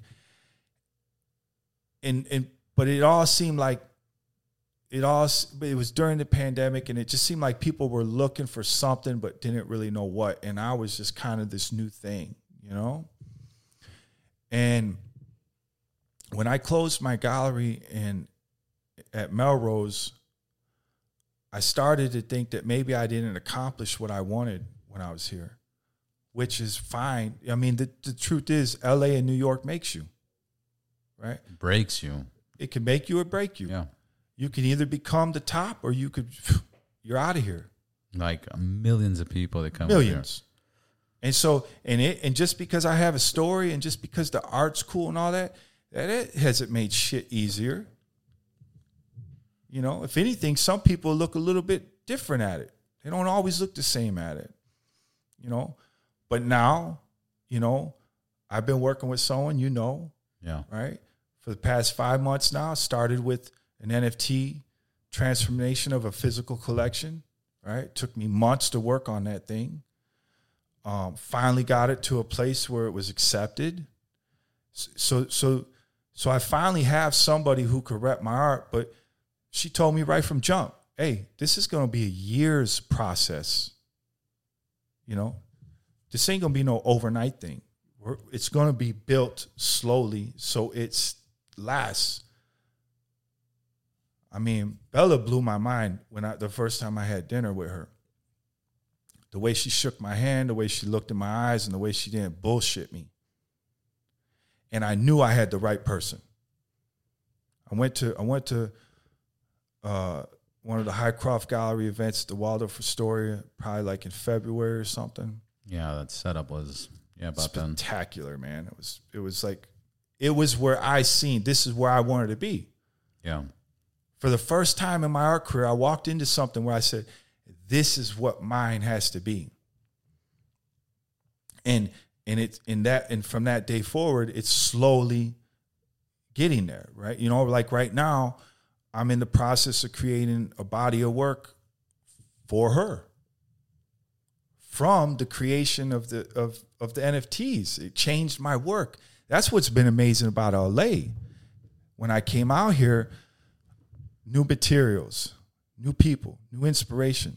You know, I had some space material from uh, That's Tom- some of the beauty of LA. yeah, it's just like you know the the my experimenting, my curiosity in LA has allowed me to do metals, has allowed me to do NASA. You know, Thomas Zelinsky, who works with Frank Gehry, gave me this crazy ass material that molds. You know, it's actually what I'm working on right now.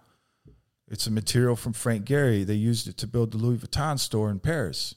I got the leftover material That's fucking cool. super badass. I sold one of those pieces for hundred grand at Arnold Schwarzenegger's. I didn't get the money and went to charity, but I got that documented hundred grand sale from Yeah, that yeah. stuff. You know, so And you did that. You, and I did it, yeah. You know, and it helped all those children. That piece of art, you know. And now I have, I just got like 50 feet of it, but they told me that's it, it's done, no more, man, you're gone. So once I make that collection art, that's it. But that's what's happened to me in LA. It's allowed me, eh, you know, to to create at a really high level, and then, like I said, working with someone who could rep my art in a manner that that and me help me become a better artist, a better, you know, um, creator. You know, so I, I right now I'm real. This is a really exciting time right now for me. It's fucking amazing. Yeah, I got a lot of cylinders working, man. You know, I'm doing some stuff with Scott Page, who played with Pink Floyd, and Jamie Weiland. She, uh. Scott Weiland's wife. I got some real rare photos. I got some Bob Bonis photos from the Rolling Stones.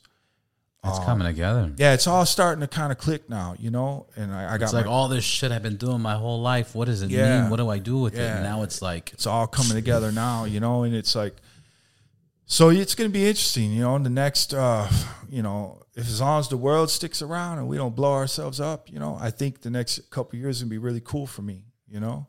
And it's just a matter of um just keep creating, keep being curious, man. keep, you know, just just keep jamming, man. it's like that expression: curiosity killed the cat. Satisfaction brought him back. Brought him back. I love That's it, dog. man. yeah. I've been in a few kill spots myself, Yeah. man, you know. But but, uh, satisfaction, satisfaction, baby. I'm here, man. You know, and you know, so it, it's like you know, the I hope the reason I like doing these things, podcasts and interviews, because you know, I, I something happened some years ago, man. I was on the streets of Chicago. Me and my boys, we were at the Parliament, is a real like high end club, and we were we were club hopping. We had two limos that night. We were just kind of going around having a good time.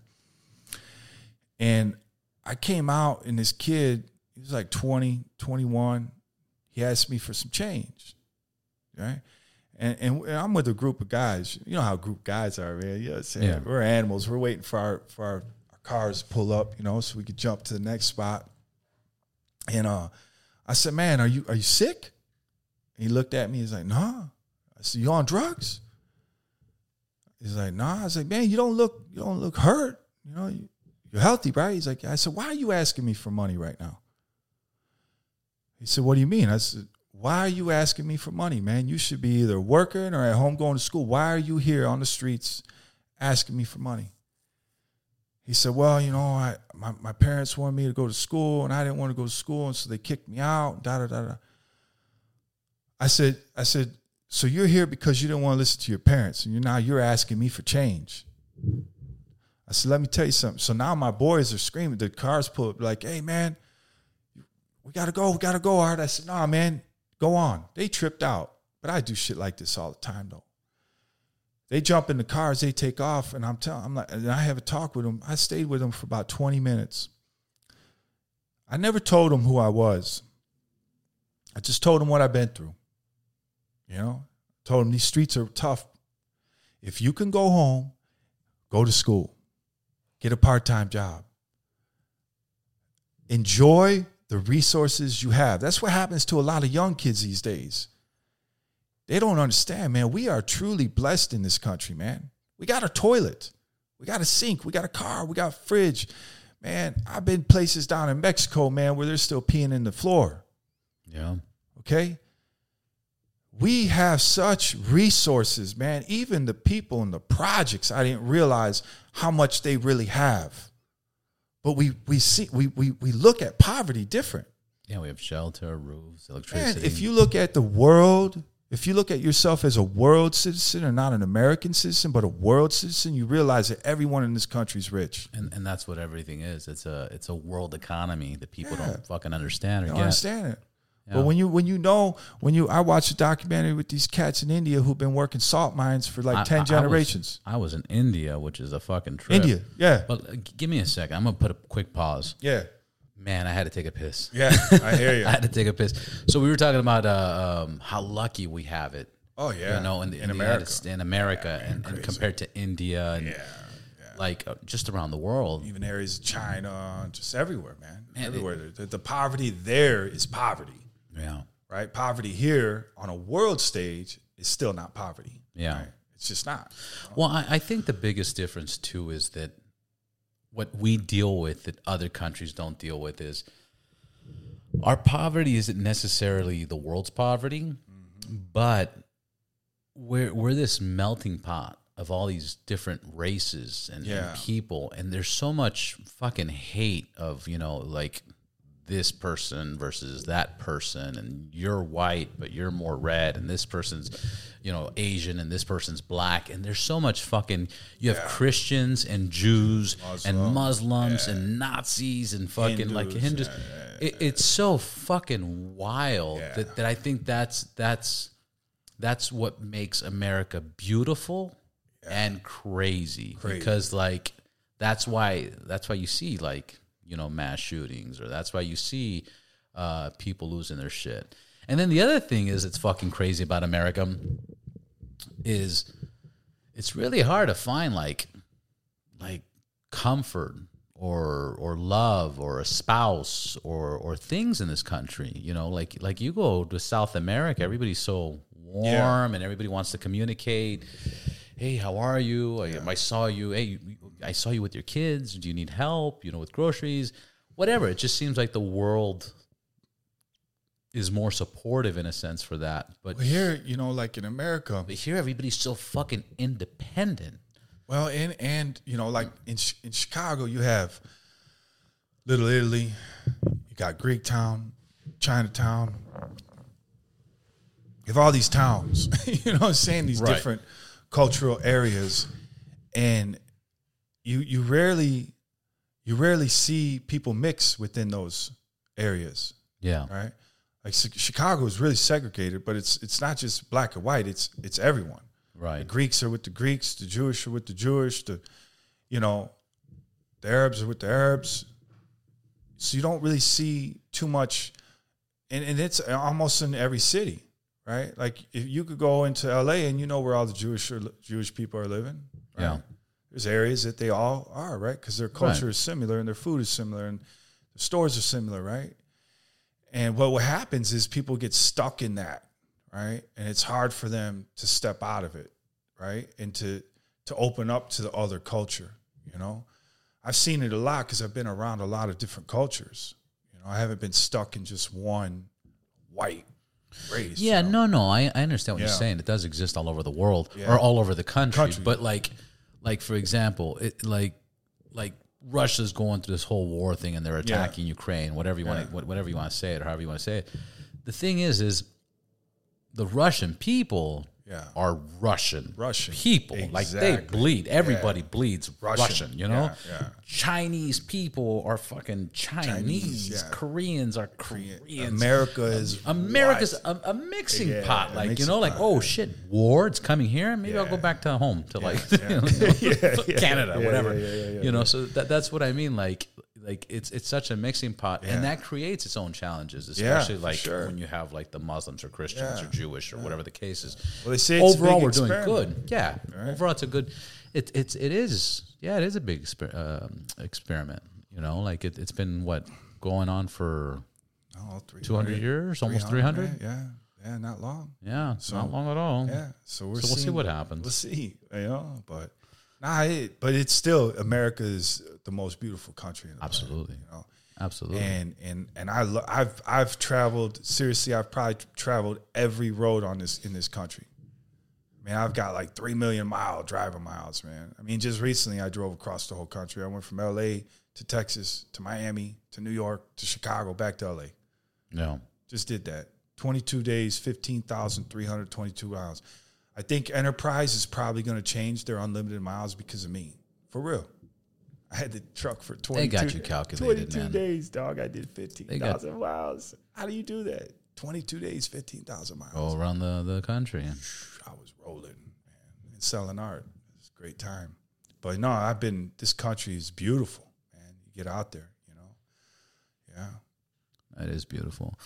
Um, there, there's something that I saw one of your videos online, and it was, uh, it was ba- uh, paint making counterfeit money and doing art is not that much of a difference, right? Nah, not at all. I mean, it's creation, right? You're taking something blank and then you're putting an image on it.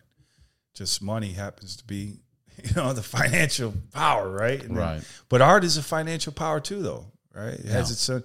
So there's so many similarities from even the you know the colors and the, the mixing of, of colors and uh, the the detail, right? You know, some of my early work, you know, is so detailed because I, I did it in prison, so I had time. You know, uh, there's a piece I did. It was an 1896 one dollar bill. Um, it's a woman on front pointing to the to the the Capitol, and it took me like almost a year to paint it. But she's sitting on this this pillar, it has like a bunch of tiny little lines on it. took me three months to paint that thing. One haired brush, like ten thousand lines. Like some of my early work is just ridiculous, ridiculous. You still got it? No, I sold it. You know, when I got out, you know, art saved me. You know, I sell a piece here, sell a piece there when I needed it the most. Now I don't get that opportunity to paint like that. You know, uh, my my art had to evolve with being free. You know, but yeah, man, the the the, the art and the in the counterfeit, and you know, they they have. You know, I think that's why I've been able to sustain independently so long without going to an art school, without having an art manager, an art publisher, an art broker, right? I mean, it, it, it's a tough, tough industry. Being an artist, and then to feed kids with it and to live off it, like is even tougher. You know, most artists are single. A lot of artists friends I meet, they don't have kids. You know, a lot of them are single. Right. I actually have a family that I take care of, which makes it very stressful because you have to wait on the sale most of the time. Right. You know, it's, it, I mean, everyone you hear about these artists who you know they had this event and they sold out. Right. I've had good moments, you know, equivalent to that, but it's it's it's not every time. Not at all. Not even close, you know. And uh but you know, your moment will come, you just got to keep moving, you know. And I think I think you know, the counterfeiting, the one thing for sure that well the judge told me something. When he when I was getting sentenced, he said he said, "You know, I, I'm hearing you're the, the the best in the world." at print money. And I've now not even seen this money that they're talking about. And I want to see it before I sentence you. And so the, the prosecutor gave it to them. They took it up to the judge and he's looking at it and he's like, Yeah, this is really good, Mr. Williams. It would have fooled me. He said, How long did it take you to get, you know, to get this good? And I told him, I said, Man, Your Honor, I mean, I've been doing it for 15 years and I'm still learning, you know? He said, he goes, What do you think you could have done in 15 years if you would have applied that time and energy to the right thing? He said, I promise you, you could have been the best at it. If you would have done the same amount of work and, and, and the same amount of energy, you would have been the best at it. Man, that shit stuck with me, dog. You know? Like when I went when I went back to my cell all I could just keep thinking, damn, I wasted 15 years. 15 years, man, just on one thing, never stopping, didn't give a shit what was in front of me. I was going to figure it out. But then I, I let what he said, because he, he finished it, because he said, I'm, I'm going to have to give you some time. And I hope you really think about it. And I hope you really decide to use the time to become the best at something else. And and that right there is what happened. Right? It was the same characteristics I used Unknown. to to defeat the 100 and to print it in the art world. Right? Same thing. The same being able to overcome the obstacles, the same trying to figure it out, the same not quitting, right? Those things is and, and get granted, you know, if I stepped into something else, right, with the same 15 years. So right now I'm at nine. I'm at nine years free. You know, so I got another six before I hit that 15 mark. Right. It's gonna be really I'm it's gonna be a big year for me as long as I live through it, right? That 15 years, I'm going to look back and I want to say, what did I do with the 15 years? Right, because those one 15 years I was printing money. Now I'm listening to the judge. This is the next 15 years. Where am I? Where I where I envision myself being is a top artist in the world who's helping people. And you know, maybe, you know, revisiting writing, revisiting some of my inventions that I wanted to do, but for sure, a top artist.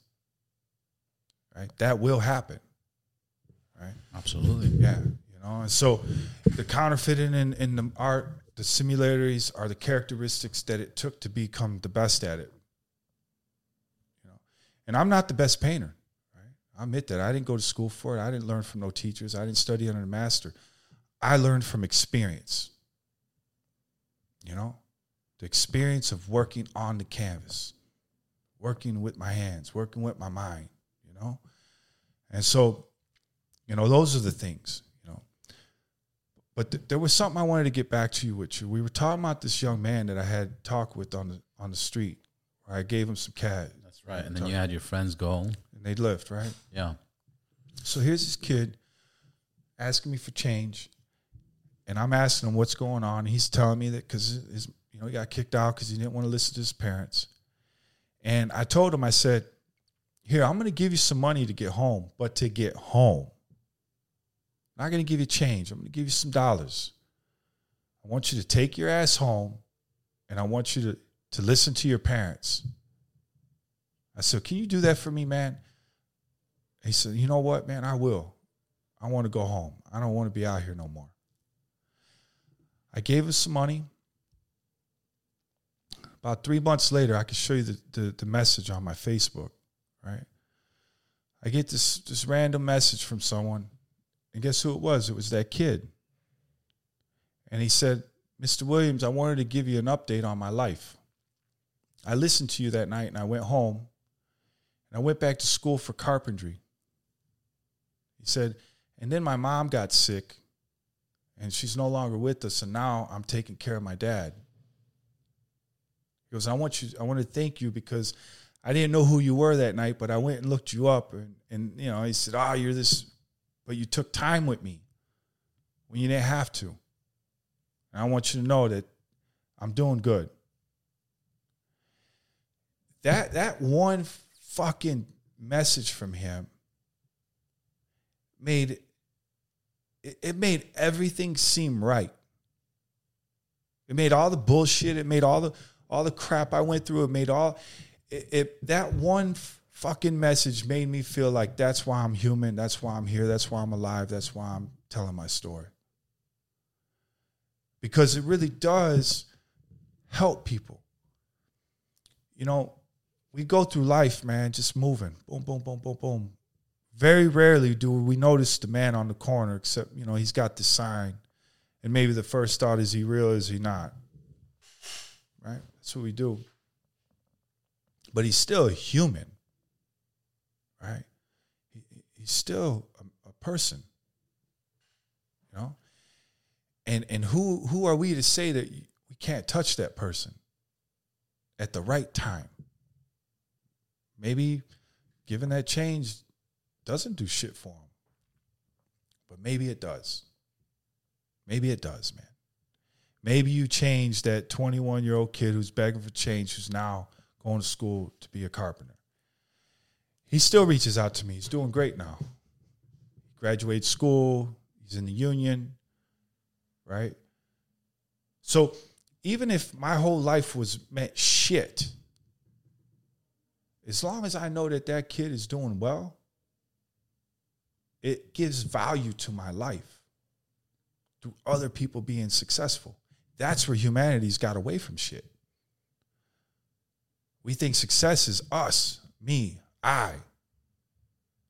Right? Success is us, man. The fucking world you know and so that's you know that's how i live now you know and and and that's why i like doing these talking right this has been the probably the, one of the coolest ones because i just get to be me right now you know but you know so this whole thing this whole story the counterfeit and the art all of it you know it's all leading to something i don't know what it is yet you know The big plan. the big plan, but I know that I'm on the right journey, right? I know that I'm on that 15 years, see where the fuck I'm gonna be. All right, I'm at nine years now, free, nine years, believing in six years professional artist, you know. And so we'll see what happens, man. I'll come back in another six, see where I'm at, you know. Yeah. Like, you, you, you think you're gonna uh, once you figure it out and you're satisfied, you're like, oh fuck, this is it. You think you're gonna write to that judge and say, hey man, you fucked me up with those words on Facebook. yeah, yeah. You You know, on Facebook and be like, yo, Yeah. yeah, no, I'd like to go see him personally. yeah, Go see yeah the reach out to him somehow. Yeah, yeah. Reach out to him, man, and say, you know what, man, I, I don't know if this happens much, but what you told me changed my life. And now I tell people that could possibly change their life. Yeah, So the shit really works. yeah, We just have to take time, you know, just take time with people and care about them, like genuinely care about them. yeah. And, and and it's not just with like with strangers, but it's just with your own friends, with your own family. family, Check yeah. in on them. Check See, in, see man. how they're doing. You know, fucking Yeah. I'll do a thing where I'll go through my phone, man, my contacts, you know, just kind of scroll through it and just pick one. Hey, how you doing, man? Haven't heard from you in a while. right? Just little things that you can do, you know. And So people do it. To, yeah, and the people do it to me though now, right? I'll get I'll I'll be going through some shit, man, and then all of a sudden I'll get a text from somebody, man, just telling me, "Hey, man, really proud of you, bro. Love you." Just those four words, five words, man, Yeah. make you feel like, "Damn, okay, I'm loved. Okay, I keep doing this shit."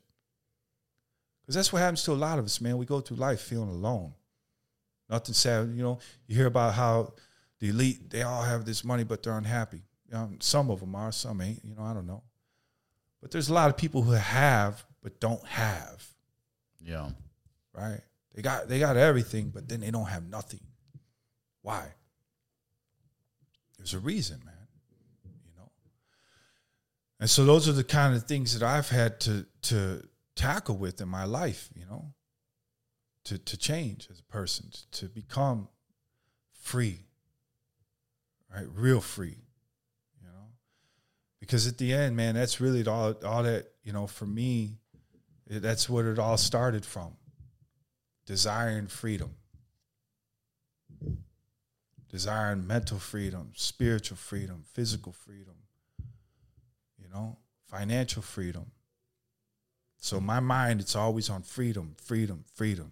You know, it's like pumps in my blood. You know, so you know, I think that once you acquire those things, man, you know, that's the shaman, right? That's that shit, man. That, you know, sitting in the Tibetan monk's house for twenty years to reach. You know, Yeah. right? So, but we're here. We're, we're gonna do right. it now. Yeah, Fucking enjoy it. fucking enjoy it, man. We're gonna do it for next time we do yeah. a podcast. Yeah, I'm here, bro. Uh, Anytime you want me back, man, you're my boy, Because. I got to get you back for um, when you got hit by lightning. Hit We're not gonna do it now because you just Yeah. closed so fucking solid. Yeah. What's your social media page? What's your website? How do we get a hold uh, of you? ArthurJWilliamsJr.com, my my website, Arthur J. Williams Jr. at for my Instagram. And same with my Facebook. I just use my name for everything, man. That's fucking know, perfect, Just man. keep when I see these people's Instagram and it's like, man, who is that? It's like some crazy New York City. Da, da, da. I'm like, man, I'm just using my name, man. Yeah. You know, I keep it simple, dog. You know. But uh, man, bro, thanks for having me, man. Horse man. Yeah, Thank you for coming. Great. Yeah, this is great, man.